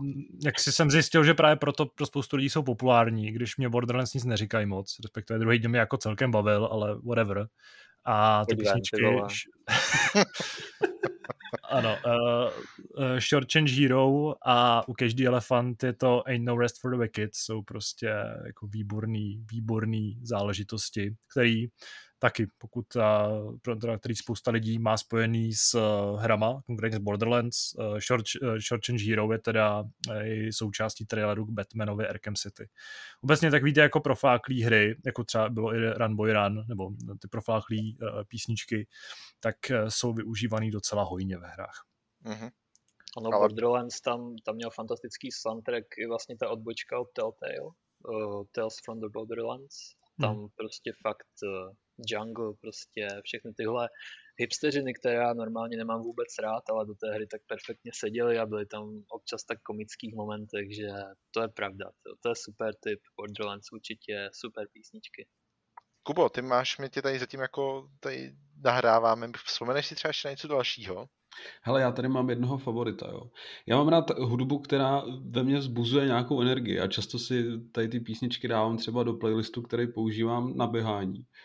A v Opovaž se tomhle- mi to ukrást. Jo. Jako Ale v tomhle mi udělal strašnou radost Cyberpunk, kde zazněla písnička od kapely Refused, eh, Chippin In a měl jsem vlastně velkou radost, že jsem to mohl zažít jako z eh, očí toho frontmana, že, že, že v jednu tu chvíli si vlastně mohl být na té stage a hulákat do toho mikrofonu, takže to prostě byl možná jeden z nejlepších momentů, který jsem v cyber, Cyberpunku obecně zažil a rád na to vzpomínám dodnes. No. To mě teda upřímně ten moment trochu zklamal, abych se přiznal. Fakt jo, jako co tě na tom zklamalo? No. Ty? Uh, já bych si to možná víc užil, kdyby to byl nějaký CGI filmeček nebo něco, ve kterém bych třeba mohl interagovat, nebo nějaký quick time event, nějaký ta trošku rozumnější, ale tady Quick nevím, time jo. event, ty vole, jenom to ne, prosím. To mi to Ale ne, mi to zkazilo, ty. Mně to přišlo takové smutné, prostě těch lidí tam nebylo tolik a nebyli tak dobře rozpohybovaní. A já nevím, tyjo, já jsem prostě, já jsem kdysi stál na pódiu na Silvestra v divadle před, já nevím, několika stovkama lidí. A měl jsem z toho teda úplně jiné pocity, než tady z tohohle, jo, jako tady story prostě, ale až budeš někdy na tak velké stage, jako jsem byl já a potom to porovnáš se Cyberpunkem, tak zjistíš, že to mohlo být mnohem lepší. A byl jsi prostě stejně známý a oslavovaný jako Johnny Silverhand. Ne, ale to je to zase stejný věc, že jo. Uh, já, já bych tu historku mohl teoreticky říct celou, ale jsem se úplně nehodí, takže maximálně možná v zážitku, ale musel bych jít teda rok a půl dozadu potom na konci. Mimochodem, když už jsme u těch pódií a stání na pódiu, tak já jsem třeba vzpomněl na Wastelands od Linkin Park, což byla nejlepší písnička v Guitar Hero Live, v té jakoby živý, uh, živý části Guitar Hero, která nebyla úplně dokonalá, ale mně se vždycky hrozně líbily ty momenty, kdy si nastupoval z toho backstage a všichni tam na tebe jako mávali a jako pokynuli ti a pak se s tou energií rozjížděla ta písnička. A to je, to je docela super, takže na to rád vzpomínám. No a dostali jsme se do fáze, kdy máme jako každý ten svůj poslední, teda nebo už říkáme ten svůj poslední ten. Eh, Můžeme klidně. Jako kluci, za- zatím jste to moc neřekli, ale, Ale už můžeme ty poslední. můžeme. Já totiž mám ještě takovou, ale samozřejmě z jich pošetřit, že Kubo, jako Aleši, jestli, jestli jako máte ještě něco, tak pojďte sem s tím, protože Ne, odpal to. mám, Já tady mám obrovský seznám, ale jako klidně ho spolknu. Tak, jo. ne, tak dělej. A ty říkáš, že tě nic nenapadá, že ty máš jenom ty trailery. Um, jo, ale já si spojuju hudbu s hrama, ale ne s konkrétníma okamžikama. Většinou Mhm. teda. Jsou, jsou Mhm. jisté výjimky. Uh, každopádně, já to teda projdu jenom velice rychle. Uh, Večer jednička je pro mě prostě srdcová záležitost. A tam, uh, když se dostanete do oblasti s poetickým názvem Pole, tak uh, hraje prostě taková... ano, připomíná mi to dětství. Um, nevím, mně se, mně se prostě, já mám takový blbý zvyk, že když slyším písničku, ze které mě fakt mrazí nebo něco, tak u toho brečím dojetím. A tohle se mi přesně stává, když hraju Witchera jedničku. A že to teda dělávám celkem často. A dostanu se právě na pole. Tam je uh, parádní příběhová linka, je to rok 2007, takže možná už můžu aspoň naznačit, co se tam děje. Uh, vlastně s Alinou, svatbou, Juliánem a tak dále. A ty písničky vlastně, když po vás jde třeba polednice nebo půlnočnice, to je prostě něco, co uh, fakt uh, mám, mám z toho hrozně nostalgické pocity a není to teda hudba, kterou bych úplně poslouchal v telefonu nebo někde, když třeba cvičím, protože já moc necvičím. Ale uh, je to, je to prostě něco, co, co mi vždycky nahrne ty slzy do očí. A v, v jistých chvílích to bylo vlastně i ve Witcher trojce taková ta bojová hudba, kde tam ty, ty ženy těma silnýma hlasama křičí a je to tak kvůli tomu, že jsem, že jsem vlastně zažil živý koncert Percivalu, který byl v Brně a byl fakt super. Byly tam tedy scénické tanečnice, které dotvářely tu atmosféru, byly to takové zlé jeskyňky, které lidem třeba kradly telefony a peněženky a tak. Uh, jo, se v Brně děje normálně, ale tady, tady to vrátili zpátky potom těm lidem, takže uh, to bylo taky fajn. Uh, a taky když už mluvím teda o Brnu, tak musí doznít Mafie, samozřejmě, protože třeba úvodní znělka v menu z Mafie jedničky, kterou jsem teda taky v Brně na podobném koncertu slyšel živě s filharmonickým orchestrem tam jsou to vždycky uh, zimomriavky prostě. No, Takže si brečel si, jo? Uh, hele jo, na začátku jo, když to prostě valí ty smyčce, já se neudržím. To je prostě něco... Tyhle, to, to, bylo, to, to nebyla úplně mafie. A Já jako jsme... z, z Mafie teda radši vzpomínám třeba na ty jednotlivý uh, jako hudební podkresy ze čtvrtí, že jo? Já teda nejsem asi schopný úplně spojit každou čtvrtí se správným podkresem, ale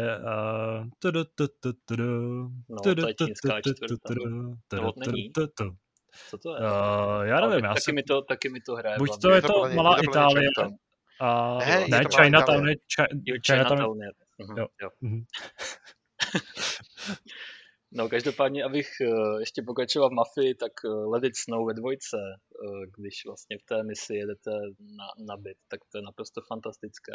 Všechny ty nadskriptované okamžiky, které potom se v té hře skoro neobjevují, ale vypadají hrozně cool, kdy se tam lidi vlastně hádají s policisty a odpadává vám ten sníh ze střechy a tak.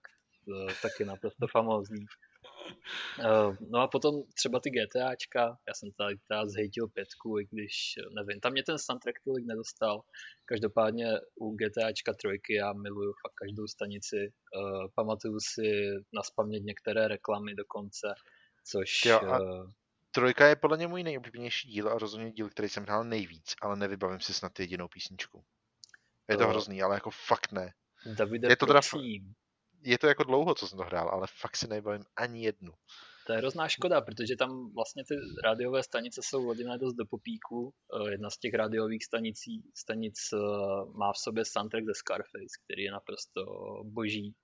A vlastně hned na začátku, když nas, nasednete do auta, tak vám začne hrát uh, Head Radio a tam hraje písnička Dilly Don't Stripe Summer, která prostě normálně by mě vůbec nezajímala, ale tím, že ji mám spojenou právě s tím GTAčkem. Fakt je to jeden z mála soundtracků, který poslouchám i normálně. Ale bůh co v té hře teď hraje. Vybrčeli všechny ty licenční smlouvy, že jo, a teď už tam není skoro to nic. Je, to je fakt, ale ně, něco tam určitě ještě je. Já jsem to zapínal relativně nedávno, ale je pravda, že už tam rozhodně není všechno, co tam bylo předtím, což je hrozná škoda, protože ta hra tím fakt utrpí. Možná, že si to nepamatuju kvůli tomu, že tam byla možnost dát si do nějaký složky uh, Jo, jo, jo. v- svůj vlastní. Takže možná bude ten důvod, ale OK. To je možné, no. Potom, potom jsem vlastně ještě mluvil o GTAčku San Andreas, Louisiana Woman, Mississippi Man. Uh, prostě já nevím, když jdete s tím kombajnem a sekáte ty lidi, jako... to, to o sebe zapadá. Ale Eh, I, lo- no. I love the rainy nights je prostě lepší, že jo. Uh, ale taky je to super, jo. Tam, tam je těch písniček hrozně moc na Karousu. Právě něco takového mi v GTAčku 5 si chybělo, když je tam podobné rádio, ale už, už mě to tolik nebralo. No a musím ještě zmínit uh, závodní hry, kde prostě si těžko člověk spojí uh, moment uh, přímo ve hře s nějakou konkrétní písničkou, ale aspoň Honorable Mentions, uh, Fallout 2 měl fantastický soundtrack, uh, Need for Speedy, Undergroundy, až Most Wanted. Já si vlastně pamatuju, že uh, soused z ulice, když jsem mu zaplatil, myslím, že to bylo 30 korun, které jsem měl dát do kostela do kasičky, tak jsem si je nechal a koupil jsem si za to od něj napálený soundtrack k Need for Speed Undergroundu jedničce a byly to skvěle investované peníze. Eh, Pán Bůh zaplať, fakt, jako bylo to... myslím, myslím, že to i do velké míry formovalo můj hudební vkus do budoucna, nebo respektive nevkus. Uh, vlastně nevím, třeba Story of the Year, Rob Zombie tam byl, kterému jsem eh, v roce 2015 šáhnul na zvonáče, to bylo taky hrozně cool. Um, byly tam i smutnější příběhy, třeba Static X, kdy zpěvák vlastně dneska už nežije, Element 80, kdy kapela se rozpadla, anebo teda Lost Propets, eh, kde vlastně hlavní zpěvák byl um, no prostě sedí v base na několik desítek let, tuším, za, zneuži- za zneužívání dost malých dětí, což uh, trošku kazí ten dojem z té písně. Um, Ale pán Bůh zaplať prostě. Ano, byly to dobře utracených 30 korun. Uh, souhlasím. No a potom třeba ještě Burnout Paradise, to je prostě jako čtvrročních období od Vivaldiho, myslím, že je tam jaro, když uh, se vám ničí plechy o nějaká svodidla, nebo Paradise City od Guns N' Roses, které vlastně začíná, když začíná hrát, tak začne vždycky hrát. Naprosto perfektní. Driver San Francisco měl skvělý soundtrack a Tony Hawk's Pro Skater 2 samozřejmě. Prostě jako to už, to už No, uh, ale, po, ale podvádíš, nemá. protože prostě ani jeden ten moment není to, co jsme mysleli, takže... Uh, samozřejmě, proto jsem říkal, že jsem skleróza, ale já jsem ten seznam tady musel přečíst, protože jinak byste byli ochuzení o moji story s uh, penězi, které jsem nedal do To je kasičky, takže story nad sorry. Prostě Děkujeme za Už tvoji můžete ty opravdu tohohle paměti podcastu. hodné. No, pánové, já si to svoje nechám nakonec prostě, protože chci. Ach jo, to, to je nefér prostě, když jako tou hierarchii Dobře, tak dolů a pak Můžeš být, prostě můžeš být poslední. Ano. Ne, já, já vlastně myslím si, že pokud víte, co jsou moje oblíbené hry, tak možná třeba uhodnete aspoň hru, ze který by to mohlo být, takže... A možná třeba taky ne, nevím. Uh, No, tak ne, dobře. nechám, uh, ano, uh, Desperados. Ne. Skoro. To bylo něco z nejdů. Ne. No, to bychom tady byli ještě dlouho. Fortnite. Ale z Fortnite, tyjo, teď jsme hráli Fortnite a prostě tam, tam jako můžeš jezdit těma autama, že jo, relativně nově. A zača- z ničeho nic prostě se roz- rozeřvalo rádio z toho auta, hrála tam bude fantastická písnička, kterou jsem si samozřejmě hned kontaktnul a pouštím si ji teď, ale prostě nemám to úplně jako s tím konkrétním momentem, nebo respektive ten moment se stal asi tak čtyři dny zpátky, tak se to jako ještě docela pamatuje, ale myslím si, že za týden už nebudu vědět, kde se to konkrétně stalo. Takže ne, ale ano, i Fortnite má skvělý soundtrack. V tomhle Je to. Get Even. ano, Ano. tak já Abs- absolutní, absolutní ticho to je. Ale je to Portál 2, když už teda nesmím být ten poslední. Je to Portál 2 a je to z toho samotného závěru. Já nevím, jestli si ho vybavíte, nebo jestli to vůbec hráli, a protože se bavíme až z roku 2011, tak spoilery už taky můžou být, kdy vy vlastně tím výtahem jedete nahoru. Eh, Myslíte si, že je konec, je to úplně poslední scéna z celé hry. Myslíte si, že je konec a najednou se před váma otevřou prostě dveře od výtahu a tam stojí ty čtyři střílny, který prostě po vás vždycky začali střílet a museli se sem jenom, to byla prostě animace a říkáte si, tak WTF, prostě teď mě to jako zabije a teda je konec. A zajímavé to, že když jsem to viděl poprvé, tak jsem se fakt kliknul, že to skončí tím způsobem, že mě prostě tyhle ty střílny dostřílejí na hadry a oni místo toho prostě ty svoje zbraně zatáhnou a začnou hrát uh, písničku, která se jmenuje Carabela. Italská prostě skladba, řekl bych zase jako prostě orchestriální, a ten zvuk, který se tam začne táhnout, je prostě ten, ten jako začátek té scény je úplně strašně triviální. Oni pro tím robotickým jako roztahováním těch střílen prostě začnou vydávat jak z nějaký harmonik nějaký zvuk a říkáte si, tak to je vtipný a pak prostě za chvíli jako ten výtah se rozjede nahoru a jsou otevřeny ty dveře, že vidíte, co se děje před sebou. Tam prostě je najednou orchestr asi 150 nebo třeba 200 těchto těch střílen a začnou vám hrát. Tady do toho se spustí prostě ta, ta, ta zpěvačka italská, prostě to kára byla. A je to úplně jako boží, to je, to je podle mě jako fakt jedinečná scéna, která by v mých očích byla jinak naprosto zapom, zapomenutelná, protože ten portál byl Eh, jako silný v jiných momentech, neřekl bych, že byl silný v nějakých konkrétních scénách, prostě vybavíte si určitě některý jo, ale prostě ten zážitek je trochu jiný v tomhle. A ten závěr vlastně už nebyl tak důležitý, protože prostě nebyl, už to jako skončilo. A najednou ten, ten, ten moment je úplně neuvěřitelně silný a vyjedete prostě na ten povrch za zvuk této hudby a je to, a je to nejlepší, co si asi takhle na tohle konto vybavím. Písnička, která by mě normálně úplně minula, a už jenom takhle, jak se o ní bavíme, tak uh, jsem si samozřejmě vzpomněl prostě na všechno, na celou tu scénu, jak to vypadá, jak to zní. A je to prostě úplně skvělý. To úplně jedinečný. Kubo, vypál si ty už svýho favorita? Hele, já se snažím na něco přijít, jo, ale řeknu tady, udělám takovou vzpomínku na jednu hru, se kterou jsem strávil eh, strašně moc času, možná víc, než bych si přál. Je to Lineage 2 a tam jsou města, do kterých přijdeš a jakmile překročíš práh toho města, tak se ti začne, tak se ti spustí vlastně písnička, která je s tím městem spojená. Nic jiného tam nehraje. To znamená, že, že vlastně se ti hraje pořád to samý do kolečka. A takhle já jsem možná schopný jako poslepu ti říct eh, jenom podle toho, co mi pustíš, ve kterém městě zrovna stojím. Ať je to prostě, ať je to prostě třeba to město, kde eh, začínají trpaslíci, kde prostě eh, ty si vytvoříš postavu, vylezeš a objevíš se tam. To je město, kde je sníh.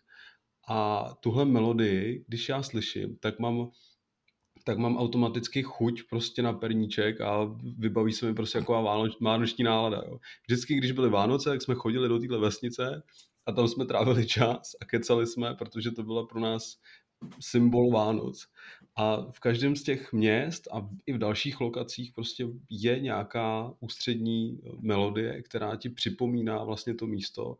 A i když ta hra vlastně dostávala různé updaty, tak ta hudba se víceméně neměnila a je naprosto jako příznačná pro ty místa a proto ji mám jako asi navždy zafixovanou v paměti. Tak to je jenom pro mě taková vzpomínka pamětihodná. Ale jinak jako, že bych měl nějaký moment, který je spojený s hudbou, to asi ne je trochu škoda, že tady nemám Lukáše, protože bychom si mohli zanotovat a, a Kuba mi tady připomněl jako moje předposlední, předposledního zástupce, což je a, znělka nebo ofic, jako ten klasický soundtrack Stormwindu z World of Warcraft, který je prostě fantastický. Mám ho spojený s tím, když přijíždíte na lodi uh, z Teldrasilu, nebo když přilítáte z Elvin Forestu prostě a blížíte se ke Stormwindu a procházíte, procházíte tou, jako tím nádvořím s těma sochama a je to úplně fantastický takový chorál ale hands down nejlepší hudební zážitek a nejlepší song, který je prostě spojený se hrou, která byla obecně považována za jako soundtrackem nejlepší, jeden z nejlepších titulů všech dob, tak je skladba Hydrogen od z kapely Moon, nevím, jestli to tak jako správně ten název, to prostě m.o.o.n z Hotline Miami. A jako pokud existuje, no pokud si představíte něco, co symbolizuje energickou hudbu, která vás doslova podněcuje k pohybu, eh, nandání masky, vraždění ruských mafiánů pomocí baseballové pálky a páčidla eh, v nějakém drogo, drogam, drogy, drogami plného klubu, jsem se do toho úplně zamotal, tak je to prostě Hydrogen. Tahle ta písnička má zvláštní schopnost toho, že když ji slyším eh, třeba někde na cestách, tak okamžitě dostanu chuť si nainstalovat zase Hotline Miami a dohrát ho celý eh, na jeden zátah. Protože je to jednak fantastická hra a tahle, ta, nebo jednak celý ten soundtrack je úplně výborný, je nádherně sladěný do takového tohle, jako do tohle žánru, takový tý jako tvrdý elektronický hudby, ale Hydrogen je podle mě písnička, která jako vystupuje nad všechny, nad všechny ostatní. A tam vlastně se tak trochu láme to, to co, co tady celou dobu řešíme, jestli jako ten, ta skladba je spojená vyloženě s tím jedním momentem nebo s, jako s tou hrou jako takovou, protože nám tuším zazní víckrát, ale je prostě spojená s tím jako maximálně frenetickým procházením těch jednotlivých lokací nebo ty dané lokace a tím, jak tam prostě křupou ty lepky, stříká tam krev na všechny strany a rošlapáváte tam jako lidem vnitřnosti a je to prostě něco jako neuvěřitelné. Napumpuje vám to adrenalin dožil takovým způsobem, jako to žádná jiná skladba v žádný jiný hře neumí. Takže pokud jste fanoušky Hotline Miami, tak věřím, že i pro vás je Hydrogen jedna z těch jako lepších skladeb, ne ta nejlepší. A je to třeba ideální, nebo jedna z ideálních písniček na běhání. A to je můj favorit pro tohle téma. No, tím jsme tohle téma vyčerpali.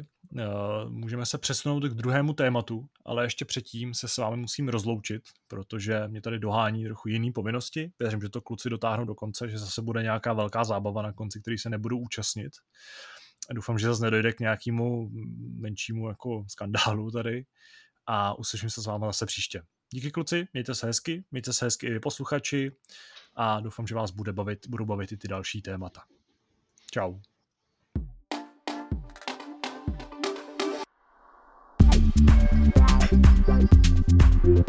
Tadáš nás sice opustil, ale my tady máme ještě jedno poměrně důležitý téma, který se týká Steamu a hry eh, Super Seducer. Eh, je to věc, kterou zpracoval Aleš ve svém článku a myslím si, jako, že by nás mohl vlastně na začátku uvést do té problematiky, aby jsme se o tom mohli, mohli pobavit erudovaně. Tak Aleši, o co jde? Určitě. Takže, uh, milí posluchači, pokud Super Seducer neznáte, tak ehm, vás čeká asi velký šok.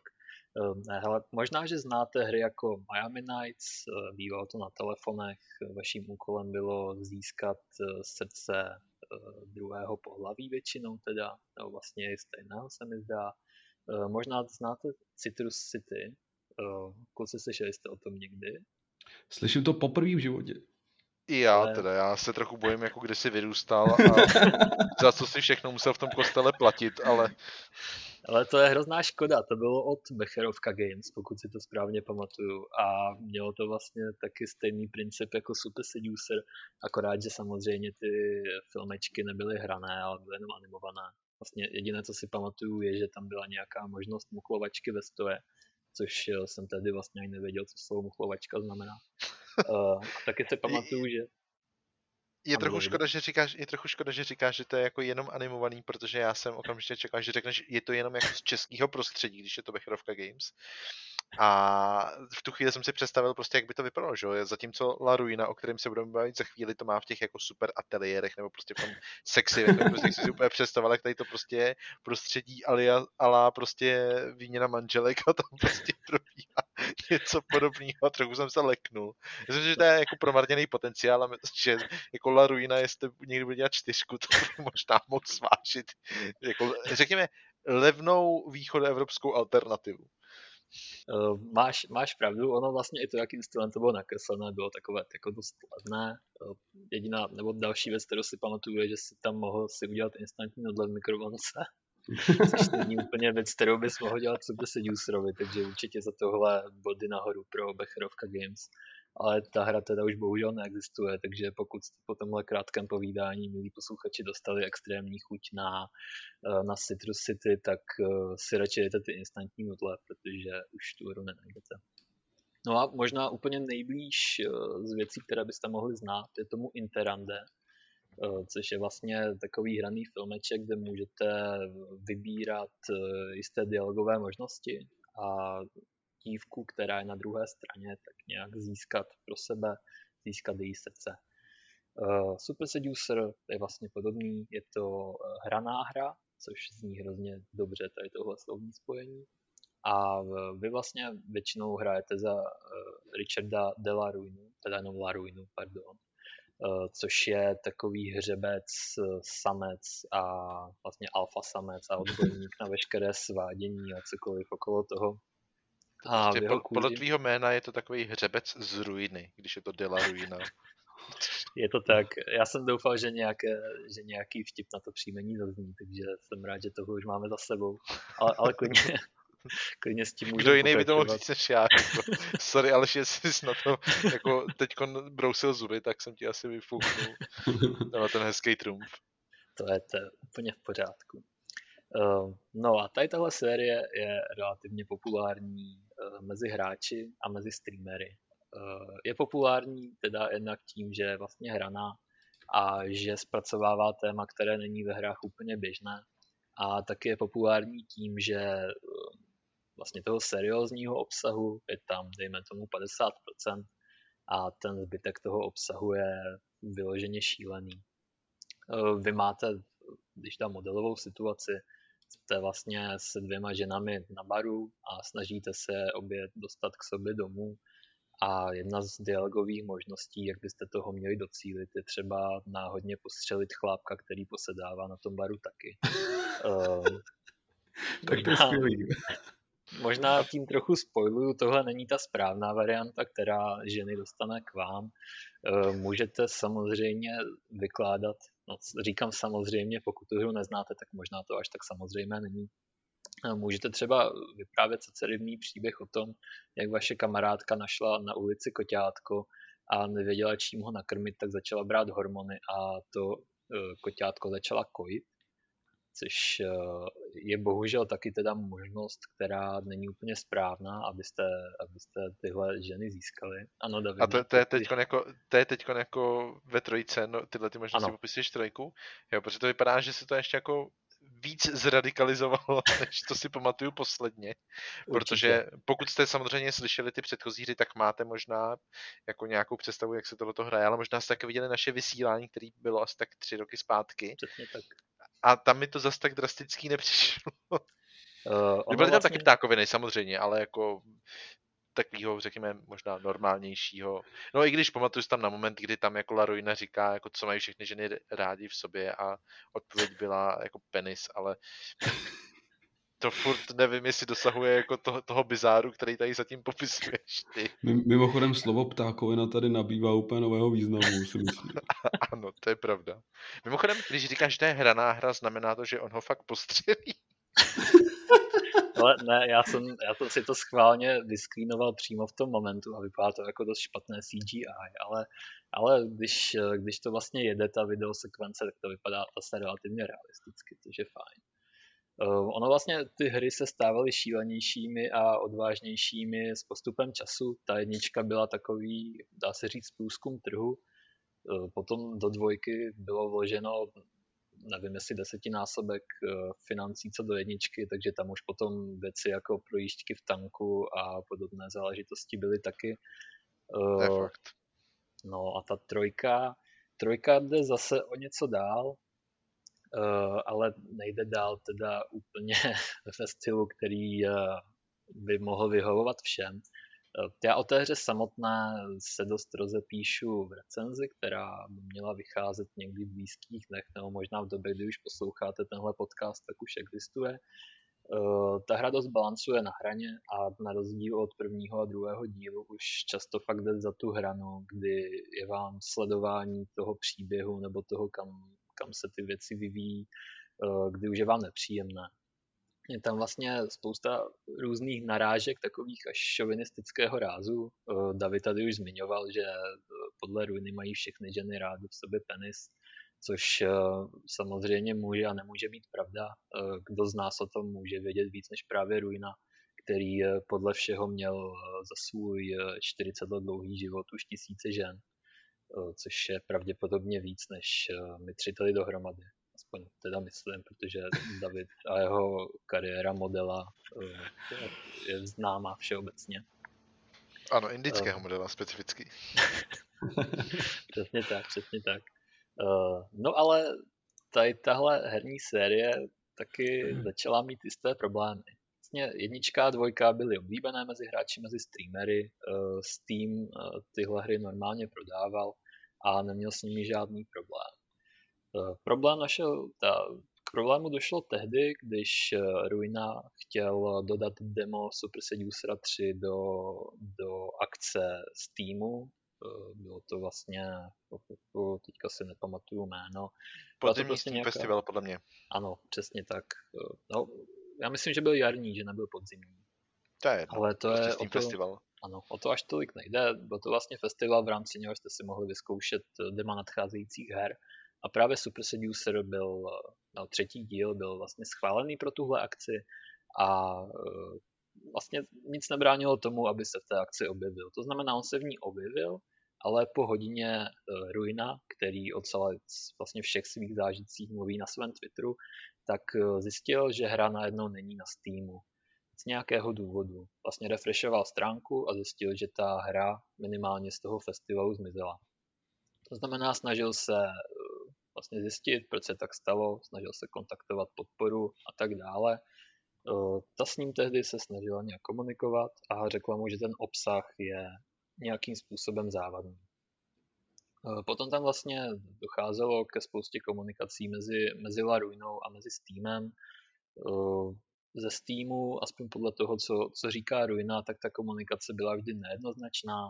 Vlastně nikdy pořádně neřekl, co je na té hře špatně a proč, proč by vlastně neměla vycházet.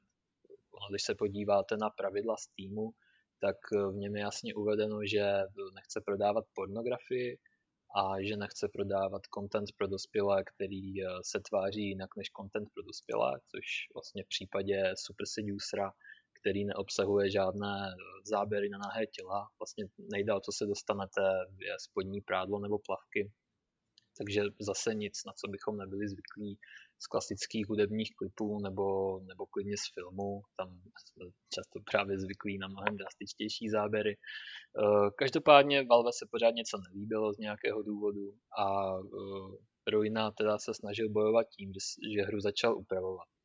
Eh, nějaký cenzurovaný režim, který zakryl vlastně odhalenou kůži takovým zvláštním polo, poloprůhledným, poloprůhlednými kružnicemi nebo elipsoidy, nevím úplně, jak to popsat, tak ten byl ve hře už od začátku. Ta hra byla dostupná i pro streamery na Twitchi, což eh, pokud znáte Twitch, tak to je zrovna platforma, která je dost háklivá právě na, na témata sexu a nahoty a podobných věcí, i když uh, určitě jste občas viděli nějaký stream nebo minimálně screenshot uh, nějaké streamerky, které často se nebojí odhalovat víc než jen temná zákoutí své duše. Uh, Každopádně na Twitchi to nevadilo, na Steamu to z nějakého důvodu vadilo. Ruinovi tady tohle, že, že bylo demo staženo z, z té akce dost uškodilo, protože za tu hodinu, kterou tam byl, nazbíral celkem slušný počet eh, stažení a slušnou viditelnost pro tu hru. Takže se samozřejmě snažil tady toho řešit nějak vlastně v průběhu týdnu teda zjistil, že to, co Steamu vadí, není eh, ten eh, vlastně obsah, který teda eh, po tom, co jsem tu hru hrál, tak není podle mě ofenzivní tím, že by ženy byly spoře oděné nebo tak, ale spíš teda tím, co, co tam Ruina občas říká, nebo co je tam občas za texty. Každopádně Steam nic takového v pravidlech nikdy neměl. Tyhle pravidla později změnil, k čemuž se ještě teda dostaneme. Každopádně Ruina se teda dále snažil o to, aby Super Seducer 3 na Steamu byl. Eh, snažil se spolupracovat a jít Steamu nějakým způsobem na ruku. Dokonce se snažil získat mezinárodní ESRB eh, e hodnocení 17+, eh, protože taková hra může označovat a obsahovat i částečnou nahotu, což je ve hrách celkem vlastně běžné dneska už ale nemůže mít žádné explicitní scény, k čemuž teda taky nedochází. Vlastně explicitní scény ze Super Seducer 3 jsou eh, scény, kdy eh, si Ruina vezme v, v tom v marketu nějakou okurku nebo co to je a začne dělat, že je to penis a začne pronásledovat ženu, což eh, je prostě hrozně vtipné, když je vám 12 jako mě.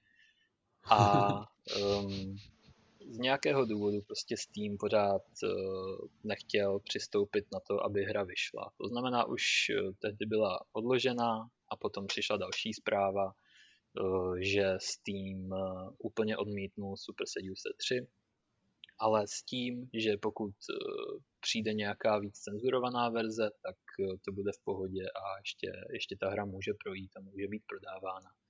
Eh, tam je zvláštní to, že Super Seducer 1 a 2, jak už jsem řekl, nejsou v nějakých explicitních záběrech nějak prostě mírnější nebo tak. Ty hry jsou v podstatě skoro stejné, proto nedávalo vůbec žádný smysl, že trojka je takhle propíraná v médiích a odmítaná, když jednička a dvojka mají vlastně úplně to stejné a e, na Steamu normálně jsou. Um, ale Ruina teda byl pořád nějakým způsobem aktivní v té komunikaci, snažili se vlastně s vývojáři tu hru nějakým způsobem dál zacenzurovat, On zmiňuje na Twitteru, že eh, třeba ani věci jako prosvítající brdavky přes spodní prádlo v té hře nejsou a můžu teda potvrdit, že nejsou.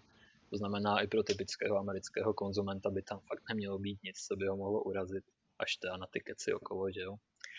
Uh, ale potom eh, Steam prostě z ničeho nic po tom, co Ruina dal teda finální verzi hry k review, aby se na ně Steam podíval, tak zjistil, že Steam s ním prostě komunikovat nechce, že hru zabanoval úplně, že ji eh, vlastně úplně odstranil z obchodu. Eh, tím pádem eh, asi 62 tisíc wishlistů, které tu hru obsahovaly, tak ta hra byla samozřejmě smazaná. Ruina sám říká, že marketing byl opravdu cílený na to, že ta hra vychází jenom na Steamu. Zmiňuje i to, že na Gogu a Epiku byl odmítnut již dřív, takže vlastně Steam byla jediná primární volba. A tady tohle teda bylo dost eh, nepříjemný krok. Eh, vlastně Steam celou tu dobu pořádně ani nekomunikuje. Ruina všechny své kroky komunikoval s právníky, eh, všechny věci, které mohly být nejasné, třeba původ hereček nebo, nebo rok narození hereček, všechno byl ochoten Steamu dát, ale Steam se o tom prostě bavit nechtěl. Skončilo to teda tak, že, že, že na Steamu Super Seduce 3 nevyšel a postupem času Ruina na Twitteru dál trošku osvětluje, co se dělo potom. V jednom z nedávných příspěvků třeba vlastně přes stránku webarchiv.org si našel tu stránku se Steam pravidly, co vlastně kdy říkala a ještě v listopadu 2020 eh, ta hra říká, tak jak jsem vlastně řekl, ta, ta, ta stránka říká, tak jak jsem řekl před chvilkou, že na Steamu nesmí být umístěna žádná pornografie a žádný obsah pro dospělé, který tak není označen. Ale už v lednu se tohle uh, změnilo uh, na vlastně obsah pro dospělé, který obsahuje lidské osoby, to znamená nikoli animované ale opravdu eh, ženy nebo muže, kteří existují, prostě videozáběry a tak dále. A potom eh, vlastně ta verze, která visí na Steamu dnes, jsou, ta je vlastně nejpřísnější a zase omílá dokola to, že nechtějí žádným způsobem publikovat hry, které obsahují eh, nějaké nevhodné vyobrazení reálných lidí. Je to hrozně zvláštní, ten celý netransparentní proces, to, že Steam eh, se tvářil, že je všechno v pohodě a potom najednou začal eh, dělat hluchého, nereagoval de facto na nic a dopadlo to až tak, že teda tu hru odstranil. Eh, tady tohle všechno potom vedlo i k tomu, že třeba Super Seducer 1 a 2, které měly být naportované na Switch, tak bylo vlastně tyhle hry byly teďka odmítnuty právě eh, na základě, no pravděpodobně na základě toho, že Steam tu hru odmítnul taky. A to, co se teda stalo, je to, že eh, ta hra je teďka prodávaná čistě přes eh, herní obchod Games Planet, což samozřejmě není úplně ideální. Už jen protože nemáte vlastně žádný herní launcher. Když si tu hru chcete koupit, tak stahujete nějakých 30 GB souborů, potom musíte manuálně instalovat, což prostě trvá hrozně dlouho Uh, je to prostě bolest. Ta hra, veškerých těch 62 tisíc sledujících, které měla, jsou samozřejmě fuč, marketing, který byl cílený na Steam, je taky fuč, peníze, které do těch her byly vloženy, jsou víceméně taky fuč, protože teď už je de facto jisté, že se ta hra nezaplatí. A um, ten celý problém uh, se dá, uh, nebo nevím, ten problém je zvláštní, protože nic takového tady dřív nebylo. Steam už dřív zabanoval nějaké hry, bylo to třeba Hatred, které ale potom bylo očištěno z nějakého důvodu. To znamená, Steam dává jak, jakýsi signál, že jako i věci, které nejsou úplně košer, to znamená uh, zabíjení civilistů bez nějakého důvodu, nebo dá se říct až oslavy násilí, že to je vlastně úplně v pohodě.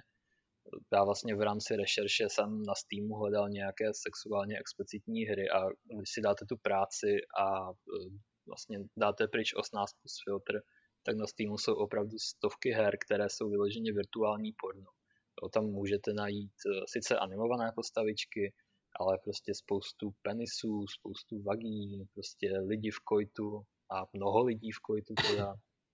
Eh, je to, je to fakt divné a asi nejdivnější eh, hra, kterou jsem takhle našel, tak se jmenuje Unravel 2, psáno teda s číslovkou, což pokud trošku znáte hry, tak možná znáte hru, která se jmenuje Unravel 2, psáno slovem, což je eh, krásná dětská skákačka vlastně s, s vlněnou postavičkou Jarnyho, eh, která se teda jmenuje prakticky stejně. Třeba tady s tímhle s tím neměl problém vůbec, ta hra se normálně prodává. Je to další z takových těch her, které uh, zobrazují virtuální sex uh, na teda osobách, které se snaží co nejvíc vypadat jako ty reálné. A tohle je teda podle Steamu očividně v pohodě, ale ženy, které jsou ve spodním prádle nebo prostě jsou vyobrazené tímhle způsobem, tak v pohodě nejsou. Uh, tady vlastně ještě k tomu Unravelu, já jsem se snažil i na Twitteru nějakým způsobem vyburcovat lidi, nebo vyburcovat lidi, prostě nějakým způsobem tohle uh, řešit. Označoval jsem vlastně Richarda Ruinu, že mi tady tohle všechno přijde fakt zvláštní, Ono to celé vypadá, dá se říct, až jako útok na jeho osobu. Eh, zároveň jsem eh, v jednom z tweetů označil i Martina Salina, což je duchovní tvůrce série Unravel, to je od EA, té, té, která je hezká pro děti a malovaná, ne té, ne té, která obsahuje všechny ty penisy a podobné věci. Musím a... říct, že kdyby si taknul tyhle lidi, možná by to bylo zajímavější. A teď to myslím smrtelně vážně, protože mě fakt zajímalo, jako co by řekli, jako jestli by, jestli by řekli, no prostě tak jako s tím s náma problém neměl, nebo jestli řekli, hele, s tím s náma se bavil, prostě něco, nebo co by jako reálně odpověděli, protože prostě... No, to je otázka. Ono, ono je na tom uh, taky vtipné, to, že vlastně Unravel 2 patří do portfolia EA, takže teoreticky, když se o tom dozví právníci, tak ta hra prostě nemůže existovat minimálně. No, samozřejmě, ne pod tímhle jménem. Uh, samotný Salin z toho byl teda očividně dost vyrušený. Já ho vlastně můžu i, i citovat. On uh, napsal doslova what the actual fuck, uh, což asi ani netřeba překládat. Uh, celá ta situace je prostě naprosto bizarní. Uh, to, co, co chci, aby si z toho naši posluchači i ostatní odnesli, eh, není to, že by Super Seduce 3 byla nějaká bůh ví jaká hra. Je to prostě, neřekl bych až herní odpad, jak tuším, tu hru nazval Pavel Makal, náš eh, dobrý kamarád a skvělý seducer, ale um, Zdravíme Nevím, Pavla tímto to... způsobem, nesnažíme se mu pochlebovat, proto aby nám dala nějakou dobrou recenzi, to už není potřeba, ale... My chceme, ale... aby nám dal typy, typy na ty krásné ženy, které takhle potkával, než byl, než byl okroušková. Um, no tady ani nejde tolik o, o kvality té hry, které jsou prostě diskutabilní. Jo, ona jde za hranu zbytečně, je opravdu v některých částech šovinistická. Ty záběry na ženy, ačkoliv nejsou sexuální, tak eh, tam kamera zbytečně zoomuje prostě na zadky, na pesa.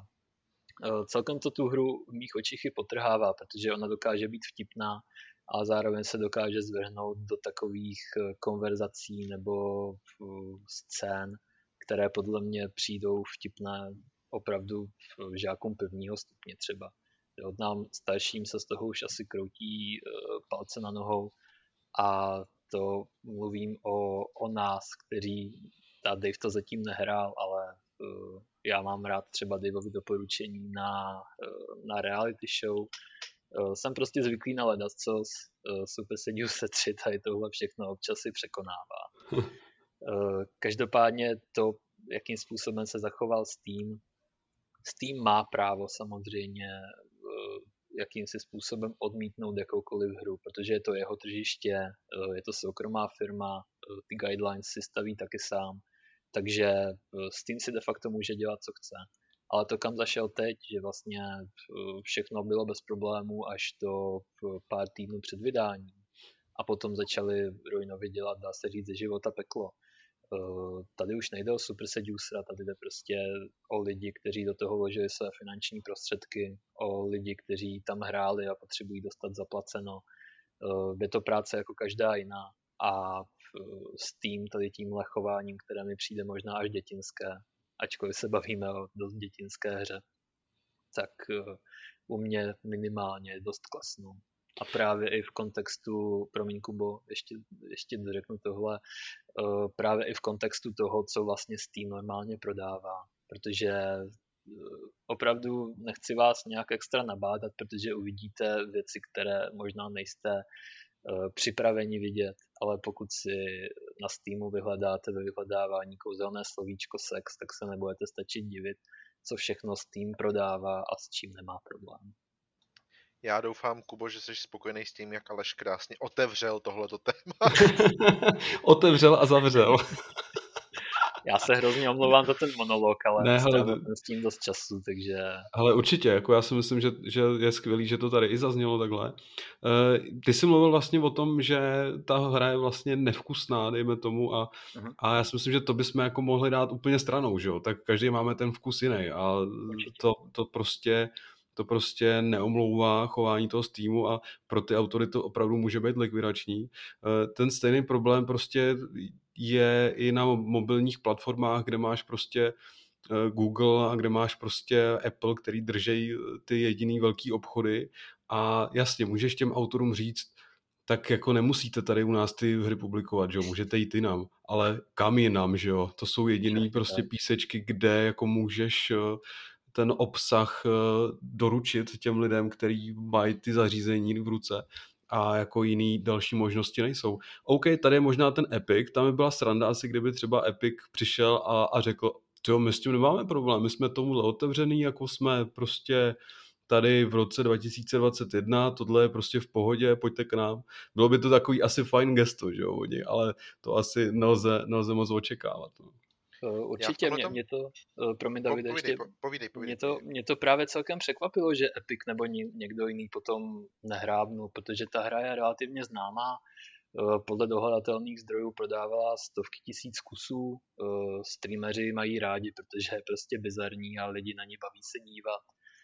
Zároveň prostě podle mě opravdu nejde o hru, která by pošpinila platformu nebo něco takového, protože znovu upozorňuju, ta hra je dětinská, ta hra má prostě často debilní narážky, ale zároveň, je, zároveň umí být vtipná a ten sex v ní reálně není.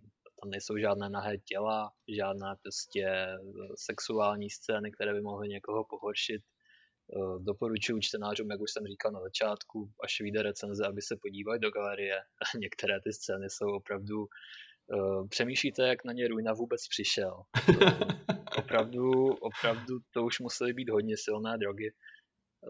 Ale jo, jsou tam, některé jsou v pohodě, některé mí, ale je tam právě i ten cenzurovaný režim, kdy vlastně Ruina nabídnul i to, že bude tu hru prodávat jenom cenzurovanou a tam už potom eh, není úplně důvod tu hru odstraňovat z čehokoliv, protože vy už pak vidíte reálně jenom hlavu u těch spoře oděných eh, slečen a to je tak nějak všechno. Jo. Osoby, které jsou normálně oblečené, tak zůstávají stejné. Eh, ženy, které jsou tam ve spodním prádle, tak ty jsou jakoby zamazané. Vypadá to teda dost obskurně, ale není tam žádný problém. Proto nechápu to, co se teďka děje, nechápe to ani Ruina, nechápe to i spousta hráčů. kteří si na tu hru museli v konečném důsledku počkat, eh, myslím, že o měsíc déle a kteří díky tomu nikdy nedostanou pokračování, protože Ruina už se vyslovil samozřejmě, že už nic podobného dělat nechce a v, s videoherním průmyslem podle všeho minimálně prozatím končí, protože ten, ten důvod je asi pochopitelný. Já jsem chtěl jako na něco reagovat, teď to možná vezmu trochu víc ze široka, protože si mhm. mluvil třeba, nebo protože si navázal s tím, proč se toho nechytnul GOG nebo třeba Epic. Já teď jako zabrousím trochu do, to, do mý aktuální práce, když se o ní úplně bavit jako extra nechci, ale víceméně no, vydávání, konečně. Na těle, vydávání na těchto těch platformách je jako mým teď denním chlebem, řekl bych. A řeknu jenom to, že GOG a Epic v tomhle prostě fungují jinak. Oni Oni si ty projekty doslova vybírají, oni je nějakým způsobem uh, zvažují, oni je potom následně buď schvalují nebo zamítají a samozřejmě mají podle toho nějaký, prav, mají nějaký své pravidla, podle kterých jedou. Zatímco na Steamu nic takového není, opravdu ten člověk, kdo chce, tak ten tam nějakým způsobem může tu platformu využít a uh, pokud teda splňuje všechny ty pravidla, tak teoreticky nebrání nic tomu, aby ty, aby ty hry vydal. Já jenom řeknu, že tady v tomhle případě mi přijdou prostě bizarní dva momenty. Ten první je samozřejmě zjevný v tom, kdy Steam měnil různý pravidla v průběhu uh, tohohle procesu, o kterého se bavíme. K tomu asi nic moc říct nemůžu, prostě tam jednoduše docházelo k tomu, aby to zjevně sedělo víc tomu reálnému stavu, ať už to bylo mířený proti Ruinovi cíleně, nebo pokud to, aby to bylo mířený proti jakoby dalším subjektům, který teoreticky můžou tu hru nějakou podobnou vydávat na Steam, taky nemůžou mít takový záměr. Ale možná ještě větší paradox je v mých očích uh, to, co se stalo, to, co se stalo s tím festivalem, protože ten schvalovací proces na Steamu je dost takový jako jednoduchý. Pokud Eh, nebo před každým vydáním prostě Steam opravdu jako kontroluje různé aspekty, ať už to je věcí, co, publi- co publishujete na storu jako na stránce, to znamená, jak vypadá ta stránka, ona musí mít nějaké náležitosti a Steam to potom kontroluje, tak i ten build a týká se to i dem, to znamená před každým tím Steam festivalem v tomhle smyslu skutečně jako Steam eh, Steam kontroluje uh, to, co je, to, co je prostě jako obsahem té hry. On to vidí, to znamená, někdo to zapne, někdo to zkontroluje. Nemusí nutně řešit, jak ta hra vypadá nebo funguje, to už je na to pozdě. Ty pravidla jsou čistě o tom, jestli prostě nepadá, nebo jestli jako technicky prostě splňuje nějaký minimální eh, náležitosti toho, toho buildu, prostě, který vy na ten Steam nahráváte. Ale fakt, že to tímhletím čekem prošlo, a až potom zpětně po zveřejnění došlo k jeho stažení, to mi přijde naprosto bizarní situace a opravdu si ji nedokážu vysvětlit. Já si dokážu představit situaci, kdy Steam prostě při tomhle jako schvalovacím procesu řekne, hele ne, tohle vám neschválíme, ale ve chvíli, kdy oni schválí to demo a potom to demo vyložně stáhnou, po hodině, dejme tomu, co je venku, to je opravdu jako bizarní situace. Dokážu si představit i jinou situaci. Dokážu si představit, že oni by schválili demo a plná hra by byla třeba z nějakého důvodu problém. Tam už by si zase mohli točit třeba na nějakých jiných dalších misích, protože ta hra je rozdělena do dílčích misí mhm. jednotlivých, že jo. A zase tyhle ty situace si já dokážu představit, ale ve chvíli, kdy, ten, kdy ta kontrola, která trvá všeho všude třeba tři dny, nebo oni s tím na to má prostě několik dní, jak dlouho si, jak dlouho tato kontrola může probíhat, tak ve chvíli, kdy to tou kontrolou projde, tak prostě jako jednoduše mačkáte tlačítko vydat a ono to prostě vyjde, kde vy teda budete chtít, že jo. A tohle mi přijde fakt ten, ta situace, kterou já si nedokážu nějak vysvětlit, protože ten zbytek je v mých očích nějakým způsobem jako ospravedlnitelný částečně, možná nějak, ale tohle to mi přijde fakt špatný. Tohle to rozhodnutí prostě něco vydat a pak si to rozmyslet za hodinu je, je úplně jako zvrácený a nechápu ho. Já ještě přemýšlím vlastně na, nad těma ostatníma hrama, které tam jsou, jak Aleš naznačil to eh, animovaný porno, dejme tomu, jo, že některé hry jdou daleko víc přes čáru. Jak je možné, že tam teda jsou, že, že, se, že vlastně jsou schopní tam existovat?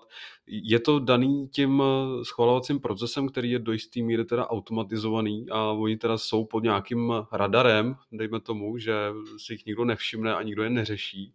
A je možný teda, že ten Super Seducer teď na sebe v rámci toho eh, festivalu upozornil tím, že si konečně k tomu teda někdo sedl a někdo to viděl a, a řekl si teda, že to je asi nevhodný obsah, nebo... Ne, já si myslím, že já jsem neřekl, že to je automatizovaný. Ono to právě jako pro, normálně tam prostě Steam, ačkoliv se to tváří jako firma, která reálně nemá žádný zaměstnance, tak jich má jako spoustu, oni řeší přesně tyhle ty věci. A prostě tam hmm. je nějaký konkrétní člověk, který zkontroluje, jestli prostě na store jsou všechny ty věci, případně jestli ten build je takový čím To znamená, tak to není. Ten rozdíl je jednoduchý. Předpokládám, že toho chce říct i Aleš, který se tady hlásí o slovo. Ten rozdíl je jednoduše tím, že prostě se bavíme o animovaném pornu. To znamená, cokoliv, co je animovaného, není v očích kohokoliv.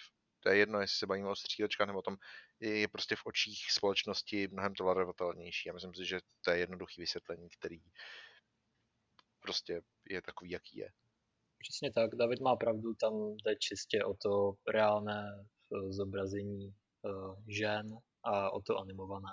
Každopádně já jsem si tady jenom ta pro zajímavost eh, otevřel Steam, napsal si ten sex do vyhledávání a můžu vám třeba říct, co se tady prodává běžně za hry.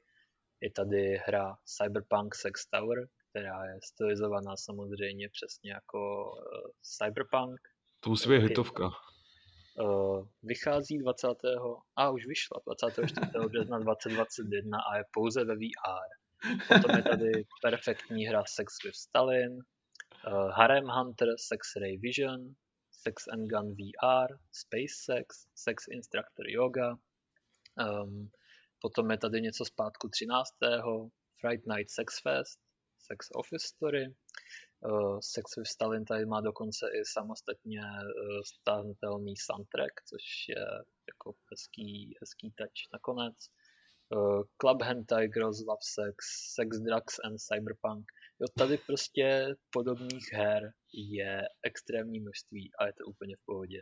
Angel Sex Pet, Sex City, Sex Motel. No zatímco tady... Aleš tady bude na pozadí číst, ale že jako trošku hlas, ale čti dál u toho, co budu říkat, klidně vůbec mi to nevadí. Problém, problém je toho, že, že Steam Uh, on si na tohle to strašně naběh sám tím, jak je benevolentní platformou. Opravdu žádná jiná z těch platform není v tomhle smyslu tak benevolentní, jako je Steam. My se teď bavíme sice o těchto těch, o tomhle typu her, ale reálně se můžeme bavit o čemkoliv. Můžeme se bavit o tom, jak on přistupuje k různým naprosto evidentním kopím psali jsme o nich prostě několikrát, kdy na Steamu se objevila hra, která nápadně připomíná Dead Stranding a jmenuje se prostě uh, nevím, jak se to už jmenovalo, ale bylo to i podobné jako Dead Stranding, ale vypadalo to úplně stejně, akorát, že samozřejmě totálně jako levně. A, a s týmu to je jedno, prostě on to neřeší. A on neřeší jako spoustu věcí. Všichni ví, že ten obchod je zaplevelený, totálně zaplevelený, zaplevelený hrama, které jsou eh, produkčně uh, nemají žádnou hodnotu, zkrátka jsou, jsou nudný, jsou nezajímavý, jsou špatný, je to odpad, který akorát brání těm, řekněme, skrytým klenotům k tomu, aby byly vidět. A on je tam pouští, je s tím v pohodě a najednou přijde takovýhle případ, který ani se nezdá být na první pohled opravdu tak závažný. Na druhou stranu, ještě jako jestli můžu kontrolovat trochu, tak ne, furt nevím, nakolik mám nahlíčet na to, že ta jednička a dvojka prostě na Steamu vyšla, protože ta doba se furt nějakým způsobem vyvíjí, ale budíš, to prostě asi do toho úplně nelze takhle všechny tyhle ty atributy brát. Ale myslím si, že to je relativně nevinný případ, který akorát jako zbuzuje nějakou kontroverzi. Já bych možná ještě závěrem řekl, a zmiňoval jsem to i v tom textu, e, na Steamu vychází třeba i takové hry jako The Sinking City e, s Crackem. Takže prostě nevím, nevím, co se tam děje. Jsou tam často i hry s kradenými asety, eh, jak David říká, jsou to hry, které jsou evidentní kopie. Eh, Steam tohle neřeší, ale velice aktivně, nebo respektive neaktivně, protože jakékoliv dotazy, které Rujna zaslal, pokaždé, když se snažil ptát na řešení nebo co, co přesně je špatně, tak byl odbitý eh, nebo to bylo úplně zamluveno, takže je to prostě bizarní story. A ještě jeden bod, ty jsi mluvil o tom, že on plánoval vydat eh, ty první dva díly na Switchi, jestli se nepletu, jestli jsem to pochytil dobře, což ani mhm, nevím. Přesně tak. A nevím, jestli bych to dával do souvislosti, ale zrovna Nintendo je v tomhle jako taková ta nejvíc japonská společnost, byť teda Sony taky samozřejmě japonská společnost, ale pořád to Nintendo beru víc tak jako azijskou firmu možná než, než Sony, který v tomhle je, je trochu specifický, tak tam se vlastně jako nedivím tomu, že už to neprošlo, protože prostě Nintendo je v tomhle tom ještě háklivější a, a navíc tam už by opravdu musely být ratingy a je to jako v tomhle smyslu trošku složitější, ale, ale ve výsledku chápu, že se to teď na to nabaluje a že se o tom mluví taky, ale přece jenom ty konzolové platformy v tomhle tom prostě fungují trošičku jinak. No on to právě Ruina zmínil, je to pár hodin, vlastně to čerstvá informace, a zmiňuje na Twitteru přesně to, že eh, Nintendo komunikovalo v tom smyslu, že pokud dostane rating, který odpovídá nějakým normám, které Nintendo má, tak ta hra tam normálně vít může, ale právě možná, možná i v návaznosti na to, nevíme, jestli je to opravdu tak, to už jsou čiré spekulace, tak eh, právě dnes obdržel Ruina e-mail, že Super Seducer ani Super Seducer 2 nakonec na Nintendo e-shopu nebudou eh, nezávisle na tom, jestli se mu třeba podaří získat nějaký ten oficiální rating. Tak jo. No, já bych asi závěrem popřál Ruinovi hodně štěstí a eh, vzkázal bych mu, aby to nevzdával, aby to třeba zkusil v nějakém jiném žánru. Třeba se mu zadaří. Eh, doufejme, že se ještě někdy dočkáme nějaký hry od něj, protože eh, byly minimálně asi zábavný. A my se vrhneme na naše další téma. Ještě než se dostaneme k dotazům, tak si tady zasoutěžíme. Máme tady takovou malou soutěž o Tower Defense hru Core Defense, Eh, máme tady jeden klíč na Google Play a jeden klíč tady máme na Steam, takže pokud byste měli zájem, tak nám do mailu napište, eh, která hra je podle Davida nejvíce pamětihodná, eh, co se týče hudebního zážitku. David zmiňoval přímo to jméno hry, takže nám napište, Eh, do redakčního mailu redakce.hrej.cz a do předmětu napište uh, soutěž. Tak a my můžeme jít na dotazy. Pak si tu hru taky musíte zahrát, bych chtěl říct, jo, to je další nedílná podmínka. A samozřejmě napsat, že to je ta nejlepší hra na světě. je to pravda. Samozřejmě. No možná do toho mailu napište i to, kterou platformu byste si přáli, protože bychom neradi obdarovali uh, Appleistu Android klíčem nebo uh, konzolistu s tím klíčem. To je docela dobrá připomínka. Tak teď už víte všechno, co potřebujete a my jdeme konečně na ty dotazy. Začneme dotazy z diskuze. Píše nám Salvator. Tadáš působí poměrně nadšeně s Fights in Tight Spaces. Máte někdo zkušenosti s Into the Breach? Která využívá některých podobných mechanismů, například vystrkávání nepřátel, možnost donutit je k útoku na sebe, navzájem a tak dále. Uh, myslím si, že o téhle hře tenkrát vyprávěl docela zaníceně Adam Zámečník, když jsme probírali kandidáty do invaze. Už je to ale dva roky zpátky. A já se teda přiznám, že s ní zkušenost nemám, ale vím, že se o ní mluvilo jako docela, docela často. Co vy, zkusili jste? Já si myslím, že to nebyl Adam Zámečník, ale byl to David Rosíval. Ale to bych teď jako kecal, ale vím, že jsem to byl i já, protože já jsem to v té invazi taky hodně propagoval. Ta hra byla naprosto skvělá a strašně se mi líbila. Takže, takže jo, jo, já jsem to hrál a doporučuji každému. No, já jsem si tu hru tehdy stáhnul, ale to by se mi nezapnul, takže... ale já si myslím, že, že, že to je vlastně skvělá hra třeba na mobile, že jo? Není na mobilech náhodou. Myslím, že je. Ruku ohně bych za to asi nedal.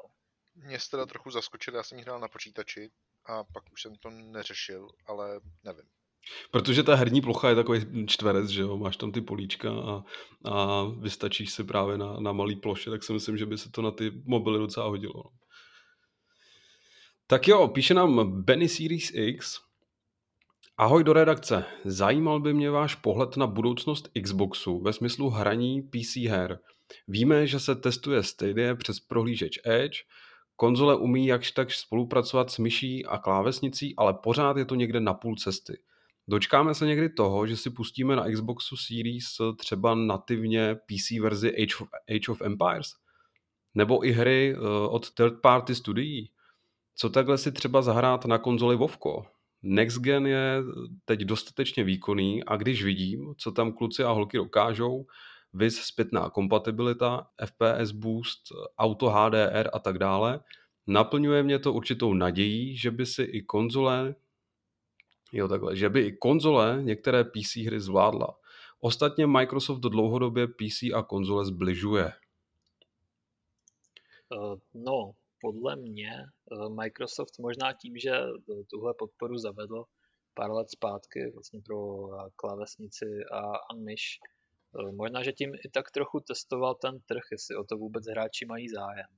A podle všeho to vypadá, že možná asi úplně ne, protože najme si čistého vína, většina konzolistů úplně nechce se tahat s myší a s klávesnicí. Samozřejmě pokud nehrají třeba kompetitivně multiplayer, což jim samozřejmě dává velkou výhodu, pokud to teda hra nemá nějakým způsobem ošetřené. Každopádně podle toho, co si myslím, nemám to teda ničím podložené, ale analytika je dneska dost využívaná, takže si myslím, že Microsoft má určitě data o tom, kolik lidí tuhle funkci využívá a v, právě možná i v návaznosti na to tu funkci nějak zvlášť netlačí. Ona tam teda je, můžeš ji používat, ale eh, pořád primárně samozřejmě Gamepad. Já myslím, že těch uživatelů budou uh, mizivé možná desetiny procent, které to využívají, možná ještě méně. Uh, takže myslím, že tady tohle nějaké spojení uh, úplně nehrozí. Uh, druhá věc, nebo druhá část toho dotazu, jestli vlastně konzole by zvládly PC hry, tak to by samozřejmě zvládly, ale s přechodem na konzole, právě třeba u strategických her nebo u toho Vovka, je potřeba samozřejmě řešit i ten uživatelský zážitek, no prostě to, jakým způsobem se ta hra ovládá, to, jak vypadá layout, to, aby eh, ta hra byla hratelná i z další vzdálenosti, než eh, když jste vlastně 30 cm před monitorem. Takže tam už je potřeba řešit další věci. Nešlo by vzít počítačovou hru, naportovat jedna ku jedné na Xbox a hrát eh, třeba právě i s klávesnicí a s myší. Když od televize sedíte 3-4 metry, tak už je potřeba právě řešit nějakým způsobem Ehm, i tu uživatelskou přívětivost, jak ta hra funguje. Takže eh, ten port by nebyl podle mě až tak složitý, ale právě vyřešit ovládání a podobné věci, to je ten problém. A podle všeho se nedá řešit klávesnicí a myší, protože eh, uživatelé konzolí jsou prostě zvyklí na něco jiného. Ale asi jo, já bych ale třeba u některých her tuhle možnost určitě uvítal. Kluci tady minule třeba vyjádřili přesvědčení, jako že třeba Frostpunk a podobné hry jsou na konzolích jako docela do, dobře hratelný. A já se teda přiznám, že mě, mě ta, ten způsob ovládání naprosto odradil od toho, abych v tom pokračoval. Jo. A mám takhle problém, já nevím, třeba se Sims a, a s podobnýma věcma vůbec jako se mi do toho nechce, protože je to pořád takový prostě nepříjemný. No. Tohle je podle mě hodně o zvyku. Já si pamatuju, že když jsem začínal se strategiemi na konzolích, tak uh, to taky bylo jako těžkopádný a člověk se v tom trochu babral. Na druhou stranu, těch pár her, který jsem hrál ze začátku, mi prostě dalo nějaký grip, který jsem potom používal. A přijde mi, že jakákoliv další strategie je v tomhle smyslu pak vlastně jako mnohem s nás uchopitelnější, nebo s nás uchopitelná.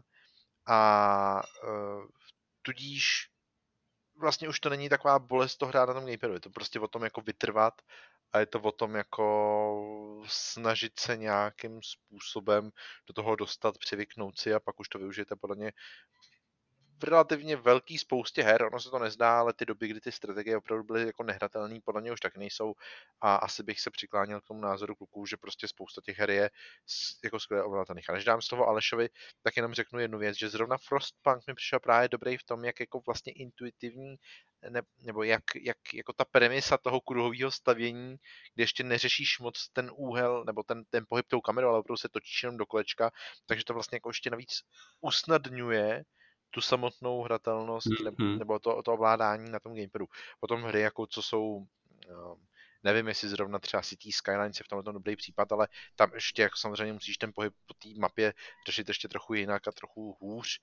Na druhou stranu zrovna v City jsem nechal fakt jako, já si myslím, že i stovky hodin na konzoli a přišlo mi to vlastně úplně jako přirozený se potom pohybovat a stavět si svoje vysněné městečko, i když mi tam chybí jako jiné věci, jako jsou třeba mody a, a tak dále. Eh, já jenom doplním, že Benny se ptal vyloženě na uh, nativní PC verzi Age of Empires nebo Vovko na konzoli.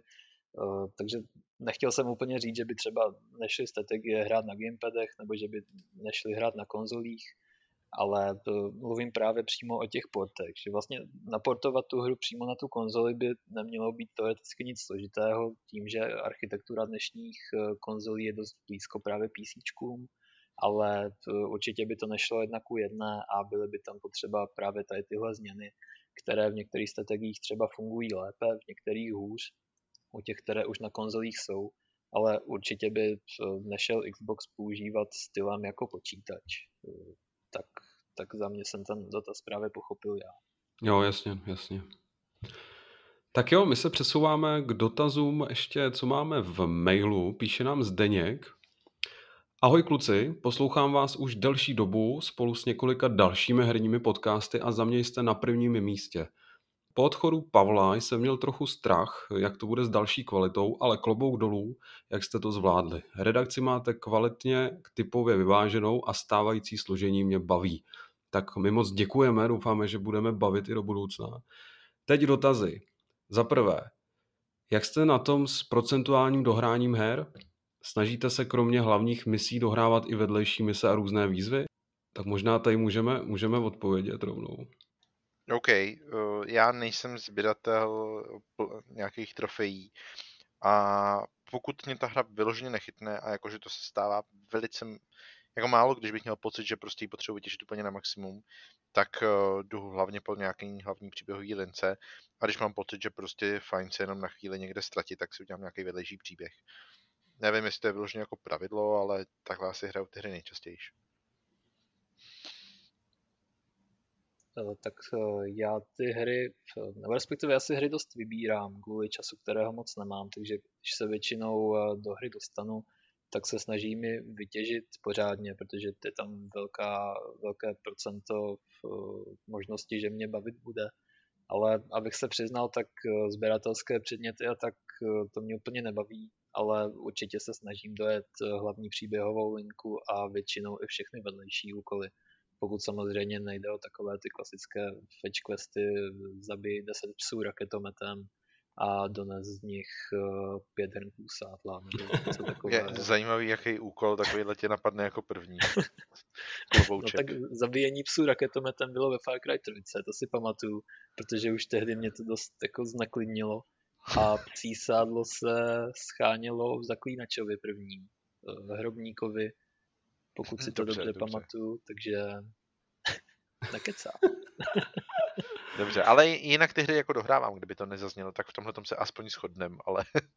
jinak... ale já, já se teda taky snažím dohrávat, ale poslední dobou teda už uh, si jako odpustím, když mě to vyloženě nebaví, že se k tomu nepřemlouvám. Jo. Byl jsem vždycky dřív takový, že když jsem si něco koupil, tak jsem to, tak jsem to bral tak, že jsem do toho vložil ty peníze a měl jsem to v hlavě nastavený tak, že když už teda jsem za to ty prachy dal, tak to sakra dohraju. Ale teď už to takhle nemám. Teď už prostě, jak toho času je málo, tak, tak uh, už, když to není třeba vyloženě recenze a nebaví mě to, tak, tak uh, si povolím prostě tu hru odložit a už se k ní občas třeba ani nevrátím. No. Jo, já takhle přemýšlím, co mě jako naposledy fakt vyloženě nebavilo, že jsem to jako nepovinnýho, co bych nadezenzoval, že jsem si fakt řekl, že prostě to nechci dohrávat třeba. Hmm, hmm. Většinou, já to většinou zjistím třeba tak jako ani ne po hodince, že když už by se mi to mělo stát, takže tu hru vlastně jako de facto ani nezačnu hrát, ale ne, takhle stavě mě fakt ani nic nenapadá. No, e, Zdeněk se tady k tomu ještě ptá, e, když teda e, hrajeme tu hru a máme tam k tomu ty vedlejšáky, tak kdy máme prostě, kdy nastane ten moment většinou, kdy se rozhodneme prostě, že už je čas ji odložit a nepokračovat v ní dál. No, tak pro mě jsou to právě ty vedlejší úkoly, které pro mě neznamenají nic jiného, než že přijdu na místo a něco tam udělám a potom jdu zase zpátky. Eh, hmm, nebo hmm. klasicky takové to sbírání peříček a, a podobné kraviny. Jsou, jsou hry, které mě k tomu, nebo u kterých mě ten svět tolik baví a zároveň vím, že bych ho neproskoumal sám o sobě bez nějakých berliček, eh, typicky třeba ten zaklínač nebo cyberpunk, eh, tyhle otevřené světy, kde prostě, nevím, jako udělám všechny ty uh, otazníčky, nebo, nebo co tam vlastně bylo, v jistých případech to i pomáhá tomu líp pochopit ten svět, nebo více do něj zažrat. Ale třeba v Cyberpunku, o tom jsem tady už dřív mluvil, tam mě tady tohle moc nebavilo. Vždycky jste přijeli na nějakou základnu nebo na nějaké místo, tam jste vykydlili pět zlosinů a potom jste zase jeli zpátky. Tehdy jsem se do toho donutil, ale zpětně už bych do toho asi nešel znovu. Hm. Pro mě Ještě... to je jednoduchý, ten, ten, promiň, Kubo, ten, ten, to byl rychlý, ten moment, ten moment, kdy já jako odkládám tu hru, většinou bývá na konci hlavní dějové linky. Prostě to, co nestihnu, uh, jako v průběhu toho hraní před dokončením hlavním příběhem, to většinou pak už nedohrám. Musí to být jako jo, extra nějaká výjimka, která by mě k tomu přiměla. Aleši? Uh, to je pravda, tam mi připomnělo jeden takový můj zlozvyk, já se vždycky u open worldu, které mě fakt baví, eh, strachuju o to, jestli po dohrání hlavní dělové linie můžu dál dohrávat, eh, nebo prostě toulat se po tom světě. Jestli ta hra prostě neskončí a nehodí mě třeba před poslední misi, tak jak to udělal Cyberpunk. A eh, tím vlastně, jakým způsobem je hraju, tak většinu těch vedlejšáků, nebo de facto všechny, se snažím vyzobat před závěrečným momentem toho příběhu, takže potom, i když se do té hry znovu vlastně podívám po tom završení dílové linky, tak vlastně po deseti minutách zjistím, že jako jo, hezký, že tam můžu jít zpátky, ale vlastně tam vůbec nemám co dělat a potom tu hru opustím navždy. Takže vždycky Ale... mám strach z toho, že to tam nebude a nakonec to stejně nevyužiju. To je sranda, já mám úplně pocit, kdyby mi to třeba David teď vzal úplně z pusy, jo? protože já to mám úplně stejně nastavený. A vždycky si říkám, jako jo, teď tam ještě takových věcí, co můžu dělat, ale jakmile skončí ta hlavní dějová linka, tak pro mě jakoby skončil ten život, že už prostě víš, že už se tam nic zásadního nestane a je úplně jedno prostě, jestli tady budeš dělat ještě nějaký mise, budeš vozit lidi nebo něco takového, protože už prostě víš, že se v tom světě nic zásadního nestane a já prostě ztrácím automaticky motivaci tam eh, ztrácet další čas. No ten, ten, ta výjimka je třeba pro mě ten zaklínač, kde já jsem jako šel čistě po hlavním příběhu a vlastně potom vůbec jako netrápil, že skončil, protože jsem věděl, že ty další DLCčka, což je teda hodně specifická, samozřejmě, že to jsou DLCčka, ale prostě jsem věděl, že ten, ten obsah je v tom jako tak kvalitní a tak jako napsaný, že mě tam vlastně bude bavit cokoliv, takže tam jsem tohle to nedělal, ale třeba typicky u Assassina, kterýho jsem hrál uh, teď později, v mých očích relativně nedávno, ono už to bude asi tak rok, a hrál jsem tehdy Origins, tak tam zase udělal jsem pár vedlejších úkolů prostě proto, abych si jako je vyzkoušel, abych, ne, byl jsem blízko, jak jsem to zkusil, ale ve chvíli, jak ta hra skončila, tak prostě totální jako šmitec, ende. tak Zdeněk tady má ještě druhý dotaz. Jak přistupujete k rozetým sériím, se kterými máte čest poprvé? Zahrajete si poslední díl a pokud vás baví, tak eh, hra, zahrajete i díly starší, nebo máte tendenci postupovat chronologicky od starších dílů po pořádku? Hmm, to je velice dobrá otázka. Já přemýšlím, jestli se mi to vlastně vůbec někdy stalo, že bych eh, do té hry naskočil hned s prvním dílem a vracel se až zpětně, ale eh, možná Mass Effect, a tam teda to dopadlo tak, že jsem ty díly nedohrál a na tu sérii jsem se úplně vykašlal, protože už uh, se mi nehrála dobře. Takže já tady v tomhle jsem velice nevděčný hráč a série buď začínám hrát od prvního dílu, když jsou aktuální, a nebo je většinou uh, ponechám jejich vlastnímu životu a ani na ně nehrát. Já mám vždycky velký plány v tomhle smyslu a zatím z nich vždycky sešlo. Ten Mass Effect je skvělý případ, protože já jsem dokonce zkoušel ten první díl a prostě jsem se do toho nemohl zahrát. Ale to samý třeba s Batmanem. Já jsem ty Batmany pořádně jako nehrál a chtěl jsem, říkal jsem si, hele, je, remasterova, je remasterovaná kolekce, já ji nakonec vlastně ani jsem si ji koupil, ale myslím si, že jsem si ji koupil, ale prostě jsem se do toho ještě nedostal a mám to jako na svém to-do listu a nevím kdy, jak a proč se toho stanu. Takhle si pamatuju z hlavy vlastně jenom jednu sérii, kterou jsem opravdu odehrál celou a tou je, tou je Uncharted, protože ta remasterovaná kolekce tehdy přišla v té době, kdy já jsem fakt jako si to chtěl zahrát a chtěl hm. jsem si to užít a to jsem si zahrál, ale jinak teda jako ten, ten zbytek teda musím říct, že mě nenapadá teď, co, by, co bych jako takhle přidal. Ale vždycky, když už tak teda chronologicky, no. Já to mám teda trošku jinak, protože vzpomínám si třeba, že naposledy jsem takhle hrál Gearsy, když jsem si pořizoval před rokem a půl snad už uh, Xbox a uh, tam jsem si říkal teda, tak mám si zahrát ten poslední, co je, nebo mám nejdřív dát třeba aspoň ten, co je předtím. A říkám si, ne, no tak prostě začnu tím posledním a uvidíme, jestli teda budu mít chuť eh, na ten předchozí a na, na, ty, na ty původní. Ty původní jsem tenkrát hrál, ale, ale eh, už jsem je v paměti tolik neměl, takže by bylo asi na místě si je třeba připomenout. Ale když jsem zapnul ten poslední, tak tam je hned na začátku vlastně dlouhá scéna, která prozradí úplně všechno, co se stane v tom předchozím díle, takový to rekapitulování, takže by to absolutně zkazilo celý, vyspojovalo celý ten zážitek a už možná i díky tomu jsem se tam nevrátil, no, takže, takže tak, no.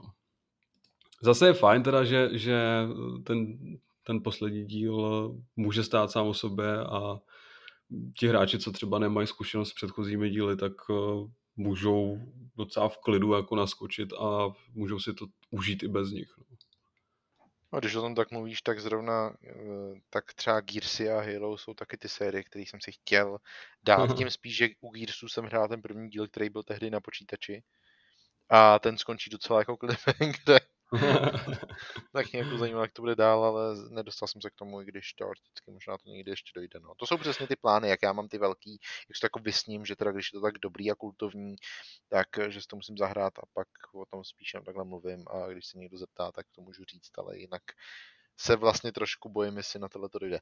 Já mám ale těchto těch jako restů, vyloženě restů spoustu, kdy, o kterých jako mluvím třeba už x já nevím, měsíců, let, že bych si je chtěl zahrát, byť to třeba nemusí být série. Specificky to je třeba případ Final Fantasy 15, který jsem takhle chtěl hrát. Mám to nainstalované dokonce teď v konzoli. Budu to hrát? Nevím. to je zrovna taková ta série, kterou bys měl určitě rozjet od prvního dílu. Takže... Ano, samozřejmě. To, to přesně, do, přesně to dokládá to, že vždycky hraju chronologicky, takže proto začínám patnáctkou. Hele, naštěstí, jako dneska existují prostě na YouTube tvůrci, kteří se specializují na to, že, že dávají dohromady eh, nejen cutscény, ale třeba i důležitý záběry eh, z, z, z her prostě, který jsou v rámci nějaký dlouhé série a docela hezky ti odvyprávají celý ten děj, nepřijdeš vlastně o nic důležitého a stačí si to pustit. No. A když jsou prostě takový ty starší kousky, ke kterým už se nechceš vracet, tak eh, si to můžeš takhle schlídnout a pak eh, hezky navázat. No. Tam, ano, potom co, jsem, potom, potom, co jsem dohrál uh, Phantom Pain, o kterém už jsme tady ten, na ten podcast mluvili, tak něco takového jsem zkoušel, uh, protože ten svět Metal Gearu je teda jako vlastně pro mě strašně neuchopitelný a um, Nevydržel jsem to moc dlouho. Ale jako rozhodně teda souhlasím s tím, že tohle je jako fakt dobrý způsob, jak se do toho dostat. No. Když třeba vychází něco nového a nevíte, jestli to hrá, tak ano, ty, ta dnešní doba nabízí spoustu takových možností, to je fakt. Tak Zdeňkův mail tady ještě pokračuje. Jakožto otec od rodiny nemám na hraní skoro žádný čas, ale i tak vyzobávám vše chronologicky. Takže jsem nyní například dohrál teprve Assassin's Creed 3, Red Dead Redemption 1, Far Cry 3. K současným dílům série se snad dostanu dříve, než je půjde hrát na ledničce.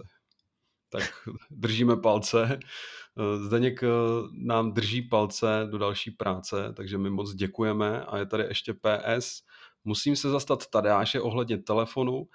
Tedy nesouhlasím s mírou. Patřím ke skupině, která řeší u telefonu každý milimetr a gram a současné velikosti mě opravdu nevyhovují. Jediný telefon, který by mě donutil přejít z iPhone 7 je iPhone 12 mini, který ale zabíjí cenovka 20 tisíc. S telefonem běhám a strop mám na 140 gramů. Až budou hodinky v Čechách umět eh, LTE, tak možná změním názor a telefon odložím úplně. Tak Bych to byla diskuze. Říct, pokud, pokud to teda je jako opravdu člověk založený jako na fitness nebo něco, prostě z toho telefonu můžeš mít regulárně tu činku na té ruce, ne? Ale jak je tam ta hranice pevně daná, že jo? 140 gramů a veš to nejde prostě. Přesně, jako, tyjo, jako na, na, jeden si dáš tele, na jednu ruku si dáš telefon, na druhou ruku si dáš třeba bramborový salát a prostě ve 140 gramech v nějaký krabičce a, a běháš. Tak, tak já jako příznivce velkých telefonů můžu jenom poznamenat, že běhat se dá i bez telefonu. Existují třeba MP3 přehrávače a tak a potom si můžeš pořídit i normální telefon, který je větší a který třeba vydrží díl než toho půl dne jako iPhone 12 mini. Ty, ty máš MP3 ještě nějakou? Uh, nedávno jsem kupoval něco z Číny a přišlo to nefunkční, ale potom jsem to sám, sám opravil, byl tam nějaký vadný kontakt, takže z toho potom má člověk dvakrát větší radost, když si to ještě sám de facto skonstruuje. To jsou takový ty teda... MP3 s klipem, který nemají ani Přesně display, tak. ne? Přesně tak. Eh, musím, musím teda přiznat velký respekt před eh, těmi dětmi v čínských továrnách. Eh, mají mnohem šikovnější prsty než já. Skvělý. Tak, děkujeme Zdeňkovi za krásný mail, taky přejeme hodně štěstí a doufám, že nám zachová přízeň.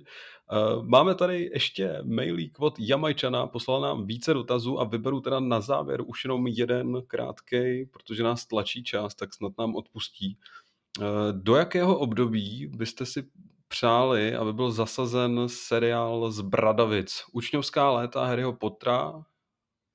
Jo, pozor. Učňovská léta, léta Harryho rodičů v Bradavicích? Otázka. Tak já nevím, jak, kam, kam zasadit seriál. Vytrvalost Jamajčana je podle mě lepší námět na seriál, než to, o čem mluví Jamajčan, ale možná, že se někdy taky dočkáme. Ale... A tak seriál bychom si dali, ne, z Bradavic? Jo, to jo, já jako, mohli bychom tady udělat takový promo na nový web a třeba říct, že tam je taky sekce uh, o nás, nebo redaktoři, nebo jak to nějakým způsobem pojmenovaný moment, já se podívám, redakce hrej.cz úplně dole v patičce a tam se dozvíte nějaký detailnosti o nás. A já jsem to pročítal vlastně jsem zjistil, jak málo o sobě jako víme. Zjistil jsem, že spousta z nás třeba má jako ráda Linkin Park a vyloženě to považuje za tři nejdůležitější, nebo jako nějaký album Linkin Park za nějaký nejdůležitější album prostě v našich životech, řekněme. Ale velice často se tam objevoval i Harry Potter, takže si myslím, že zrovna v tomhle se úplně jako snadno najdem. Ale upřímně ten čas nemám ponětí, který bych já jako zvolil. Opravdu netuším, co bych, co bych chtěl. Bylo mi to asi jedno. Tak z moderní doby asi ne, že jo? To by všichni seděli doma, tak možná... Já, jak, jako kdyby to někdo udělal dobře, myslím si, že by to mohlo být docela sranda. No, tak jo. se osobně možná úplně vyhnul Harrymu a jeho rodičům a celé té dílové lince a načetnul něco nového a no. něco jiného, než jsou fantastická zvířata, protože to mě extrémně nebavilo a to jsem jako malý byl dost velký potrhet. Souhlasím s tebou. Vlastně docela dobrý nápad, no. Odprostit se od, od, od Harryho a jeho rodiny a zkusit něco jiného. Harry Potter hlavně... karantín. Já bych byl hlavně rád, kdyby prostě, prostě... Je, to prostě- takový, je to takový Rainbow Six, sorry, že to toho skáču, ale ale to je prostě takový Rainbow Six, tak Harry Potter. Já bych prostě byl rád, kdyby hlavní postava nebyla nějaký chudák kluk, který pořádně nemůže ani uzvednout hůlku a bojuje proti největšímu černokněžníkovi na světě. Já bych měl rád nějaký civilnější příběh, který prostě řeší jiný problém než největšího záporáka světa a který bude stát i na něčem jiném, než že jsou tam hezké efekty. Hmm, určitě. Což všichni ti fanoušci Harryho Pottera, kteří mě právě teď slyší, tak asi uh, nevím, to podnikají nájezd na můj dům za ne, já, já, si myslím, že s tebou možná i souhlasí, akorát, že pak třeba, nevím, si vzpomenou na to, že po podobné věci se občas snažil i vězný války a tam to úplně taky nevychází, takže ono jako... Jako co myslíš? Jako o to, že, jestli to teda já nejsem úplně zběhlý v tom, ale tak jsou díly, kteří se nesoustředí na to, aby si jako, že tam ne všichni soupeří prostě s tím největším zlem a padouchem a uh, snaží se nevykreslit nějaký civilnější příběhy. Ne? Nejsem si úplně jistý, jestli tady nehejtuješ Mandaloriana, ale... Třeba, ale mám pocit, nevím, jestli to bylo vlastně mám pocit, že to třeba byl jako solo, nebo ně, nějaký takovýhle film ještě byl, ne? Ne, to byl ten, ten druhý, ne solo. Uh, Duo. Ano. Dík, Aleši, hodně si pomohl. No, prostě víte, co myslím. Ale tak představte si třeba jako přátelé z, ze světa Harryho Pottera, nebo The Office ze světa Harryho Pottera. Ano, The Office ze světa Harryho Pottera. no, radši nic. Tak jo, děkujeme. Ale jo, jako vymyslet se dá cokoliv. Promiň, Kubo, pokračuj. Děkujeme za všechny dotazy, budeme se uh, těšit zase příští týden a my jdeme na naše závěrečné téma.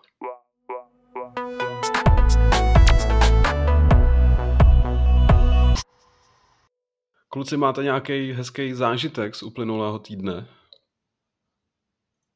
No, já možná e, navážu na to, jak e, David mluvil o našich hudebních vkusech nebo nevkusech. Otřel se právě i o Linkin Park. Já mám jejich alba z počátku vlastně až do Minutes to Midnight, které se mi ještě taky líbilo, potom už mi to začalo trochu dřív. Máme hrozně rád, jsem velký fanoušek nu metalu a toho, co se z něj teďka vyvinulo, to znamená metalcore Eh, je to, dá se říci, hudební nevkus pro většinu lidí, protože eh, jako chápu proč, eh, každopádně rád se tím chlubím, poslouchám věci, které lidi nemají úplně rádi, nebo aspoň ten mainstream a nestydím se za to.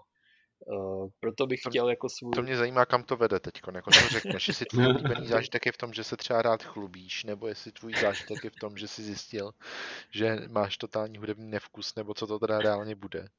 Ne, ne, to už, to už samozřejmě vím dlouho. Uh, já jsem poslední dva týdny v karanténě, takže nemůžu ani vycházet ze svého bytu, to znamená, moje zážitky se svrkly na Netflix, uh, hudbu a to je tak asi všechno. Takže um, bych chtěl, eh, jo, nechci doporučit vlastně, my máme doporučení, že jo. Nechtěl bych rozhodně doporučit, ale je to skvělý zážitek. Můžeš, klidně. to je, eh, je to poslední eh, album od kapely Landmarks, stylizováno L-A-N-D-M-V-R-K-S, což je hrozně cool stylizace samozřejmě. Je to francouzský metalcore, jsou to týci, kteří už párkrát koncertovali i v Česku, na tom koncertu jsem eh, jednou byl, jsou skvělí i naživo, eh, stejně jako... Šáhnu si hlavnímu zpěvákovi na zvonáče, nebo co to Ale ne, tenhle, tenhle neměl zvonáče, ale myslím, že jsme s ním běhali v kruhu nebo něco takového, takže, takže taky v pohodě týpek. Eh, zajímavé na metalcoreových zpěvácích je třeba to, že většina z nich je extrémně malá oni vypadají hrozně vysocí na tom pódiu, protože to pódium má typicky od eh, toho prostoru, kde my běháme do kolečka a veslujeme a běháme proti sobě a snažíme se najít spoustu kreativních eh, způsobů, jak se zabít vzájemně. Tak eh, to pódium je dost vyvýšené a proto ti zpěváci, kteří si často ještě stoupnou třeba na ty repráky, aby vypadali ještě vyšší, tak vypadají jako fakt velcí chlapy, ale potom vždycky, když se stoupí za náma třeba po koncertu, nebo když eh, nějak interagují s publikem a tak, tak si člověk všimne, že většina z nich nemá víc než 170 cm. Takže to je hrozně, hrozně zajímavý fakt o metalcoreových kapelách a něco, co jste opravdu potřebovali vědět a teď už to víte a můžete to říct třeba na další rodinné oslavě nebo někde. Ti to hrozně rádi uslyší. Já to řeknu svojí babičce, že metalcoreoví zpěváci mají každopádně ta deska, o které chci mluvit, se jmenuje Last in the Waves, eh, ztracení ve vlnách, eh, vyšlo to pár týdnů zpátky. Jsou tam fantastické breakdowny, je to taková trošku experimentální deska, každopádně fanoušci metalcoreu si tam určitě přijdou na své. A asi nejzajímavější písnička, která tam je, je pro mě ta poslední, jmenuje se Paralyzed a pokud znáte Sound of Silence v úpravě od Disturbed, to znamená ne v originálu od Shimona a Garfunkela, ale tu verzi, která je podle eh, veřejnosti buď milovaná nebo totálně sprzněná, tak eh, ta písnička mi tuhle skladbu hrozně připomíná. Začíná vlastně hezky pomalu sticha a potom eh, na konci přeroste v takřka dokonalý grow, takřka dokonalý křik a e, všechny další synonyma tady tohohle slova. Takže určitě doporučuji Landmarks a doporučuji to samozřejmě jenom lidem se stejným hudebním nevkusem, jaký mám já. Lidem, kteří vyrůstali na Linkin Park a Limp Bizkit a nestydí se za to. Hele, mě, si, jako teď, mě teď napadlo, že vlastně nu metal jako žánr hudební strašně rychle umřel, že jo? Najednou prostě nebyl. A opravdu se z toho vyvinulo to, co jsi říkal, jo? Ten, jak jsi to říkal, ten žánr? Metalcore. Metalcore. Víceméně, jo, tam je toho křiku možná trochu víc, nebo toho growlu, ale zachovává často takový ten rap, nebo takové ty prostě klidnější bridge a takové věci, takže oni vlastně často zpěváky těchto kapel při, přirovnávají třeba k Linkinům, kdy začínali a v, právě k metalcoreu dospěli často lidi, kteří poslouchali takové ty Linkiny z doby Meteory a Hybrid Theory a kteří vlastně nevěděli, co si, co si potom eh, v těch hudebních žánrech pořádně najít, protože veškeré vlastně veřejné hudební stanice a rádia od eh, doby, kdy hráli Linkiny a Avril a nevím co ještě, Nickelbacky třeba dejme tomu v době, kdy ještě Nickelback nebyla komerční sračka, sorry no sorry, uh, tak uh, to už prostě se dneska neděje, dneska hraje v rádích na Očko chart, prostě něco úplně jiného. Já si pamatuju, když jsem jako dítě sledoval Očko chart a vyhrávají to Nightwishové a Apokalyptika a Linkini, prostě všechny tyhle kapely které v, asi se vám aspoň trochu vybaví, takové ty tvrdší eh, metal, rock a podobné žánry totálně ustoupily do pozadí. Teďka se snaží celkem ironicky pozvednout um, repeři, třeba Machine Gun Kelly nebo Youngblood, nebo tady tahle generace trošku podivných lidí, kteří to ale myslí dobře. Eh, často to prorůstá i s pop-punkem, prostě nevím. Těchhle sprzněných žánrů, jak já tomu říkám, je celkem dost. Eh, máme hrozně rád, takže pokud eh, jedete na podobné vlně, tak určitě doporučuji zkusit ty Landmarks. Ale máš pravdu, že, že taky registruju, že kolem mě spousta repu a když chci prostě slyšet nějaký třeba zajímavý kytary, tak musím přímo třeba na Spotify, který už mi jako vybírá to, co já mám rád, jo. Ale v těch komer- v té komerční sféře tam se prostě ty, tyhle věci vůbec nedostávají, no. to je zvláštní. Ale když jsme se tady, když sešli jako fanoušci uh, Linkin Park, uh, já už jsem tady o tom mluvil v jednom z předchozích háborů, ale zaregistrovali jste Grey Days? Jasně. Co na to říkáte? Respektive otázka, co já říkáš? Ne, takže... Cože? Mě by, počkej, mě by zajímalo, co říkáš na ty, na ty instrumentální skladby, jak tam má ty verze, kde to má jenom s akustickou kytarou. Uh, ale upřímně mě akustické verze nikdy moc nebaví. Takže já mám prostě od, třeba od Linkinu nebo od Chestra samotného Dead by Sunrise mám pár oblíbených songů, které jsou pomalejší, které jsou třeba um, takové prostě komornější, které dokážou člověka i celkem slušně dojmout ale upřímně třeba ty instrumentálky Days mě úplně moc neberou. Jo. Každopádně Chester je pan zpěvák, takže on dokázal parádní písničku dělat de facto z čehokoliv. Ale já to vidím úplně stejně jako ty, protože ty základní písničky Oni jsou upravený, že jo, ale, ale mají prostě v sobě nějakou energii a jakmile je to jenom s tou akustickou kytarou, tak to úplně mizí, že jo, a, a, a je, je zvláštní, jak se to takhle rychle umí z toho vytratit, no, takže ten hlas eh, sám o sobě, když k tomu nejsou prostě ty kytary a ta správná energie, tak, tak to není ono prostě, no. Ale občas to funguje. Eh, Linkyni mají písničku The Messenger. Já si hmm. teďka nejsem jistý, jestli je to z A Thousand Suns, nebo z jaké desky to je. Každopádně to je fakt uh, další z těch uh, písniček, u kterých brečím. Prostě to je tak dobrá, že ano, je to A Thousand Suns. Uh, takže zase, pokud máte rádi Linkiny, ale nemáte rádi křik z prvních alb, tak The Messenger je jedna z takových těch písniček, která vás určitě bude bavit a u které se možná taky rozpláčete. Super. Co tam má David? Mm, bavíme se stále o hudbě, nebo... Můžeš mluvit dál. třeba o filmech. M-Pod, nový podcast. Mm, no dneska to bylo hodně hudební teda. To je pravda, to je pravda. Uh, já vlastně nevím, jestli tady mám vás zatěžovat s mými starost, starostmi z televizí, který tady už někdo nakousnul, tuším v úvodu, nebo minimálně před natáčením, ale... Na to všichni čekáme, že jo? Fakt, jo. No jasně. Ale t- t- ten princip je jednoduchý, prostě na televizi se objevil nějaký tmavší flek, než měl být, protože máme prostě televizi s local diming, což je takový to lokální smovování. A nejsi jenom paranoidní třeba? Ne, bylo to vidět naprosto zřetelně a jednoduše prostě přijel technik, usoudil, že jako ano, správně, uh, je to prostě rozbitý, budeme to reklamovat. Ale to, co se začalo dít potom, je to, že uh, technik tady od LG jako řekl, že dodávky, které chodily někdy z Nizozemska nebo z Belgie, nebo kde mají oni sklady, tak dřív chodili každý den a teď nechodí každý den, protože je korona krize. A nevědí, jestli to vlastně stihnou za ten měsíc. Že jo? Já už jsem si začal jako trochu vyhlížet v tom, jak prostě to nestihnou. Oni teda jako uh, Alza nebo u koho jsem to kupoval, vrátí peníze, já si koupím novou televizi. Šmejdi to stihli asi 6 dnů před koncem té doby, takže jsem trochu zklamaný. Na druhou stranu přivezli dneska, není to apríl, ale přivezli ji dneska. A měli jsme tady jako vypůjčenou mě z práce na takovou malou, malou telku a jsem vlastně strašně rád, že jsme se vrátili zpátky k té obří krávy, která uh, občas při pohledu na tu stěnu, kde je, vypadá, jak kdyby tam byla nějaká černá díra prostě, ale je to konečně správná televize se správným zvukem.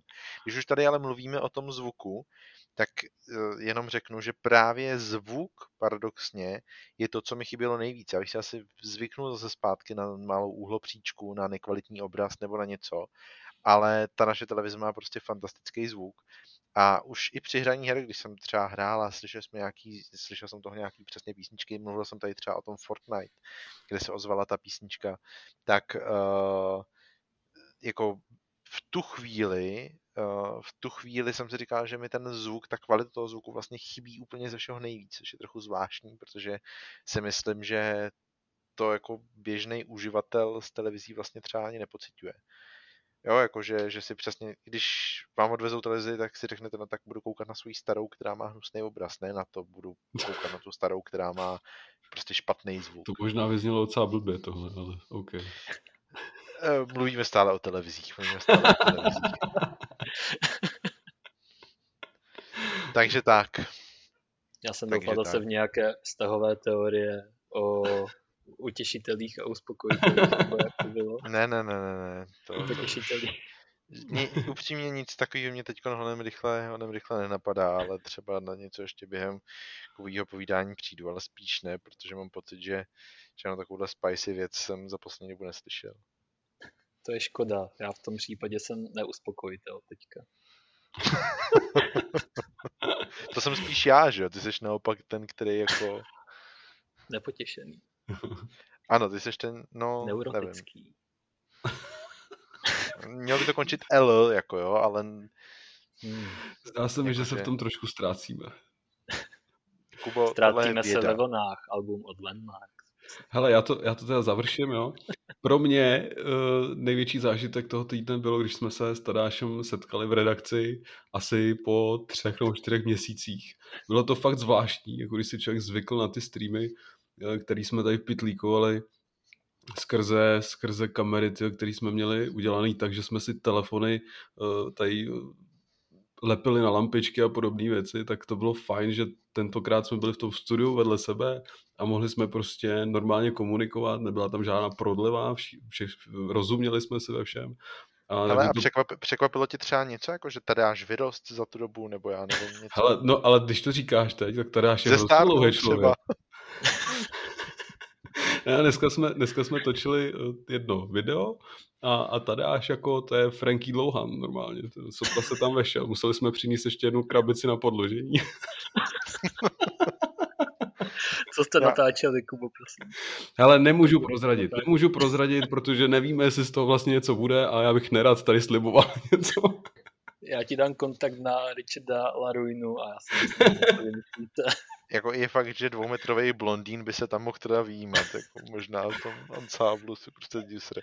Ale jenom, jsem, jenom já taky nebudu říkat, co jste natáčeli, ale můžu říct, že se tam objevuje taková ta paměťová pěna, co tlumí zvuk a úplně si představuji, jak prostě teda až byl v tom závěru tak vysoký, že tam musel lepit ještě další pruh nahoru, aby tam za ním byla ta, ta paměťová pěna taky. Jo, ona není paměťová, ne. Ale až budeme lepit paměťovou pěnu, tak budeme muset zavolat tobě, že jo? protože ty jsi na tohle specialista a bez tebe my tohle nebudeme dělat.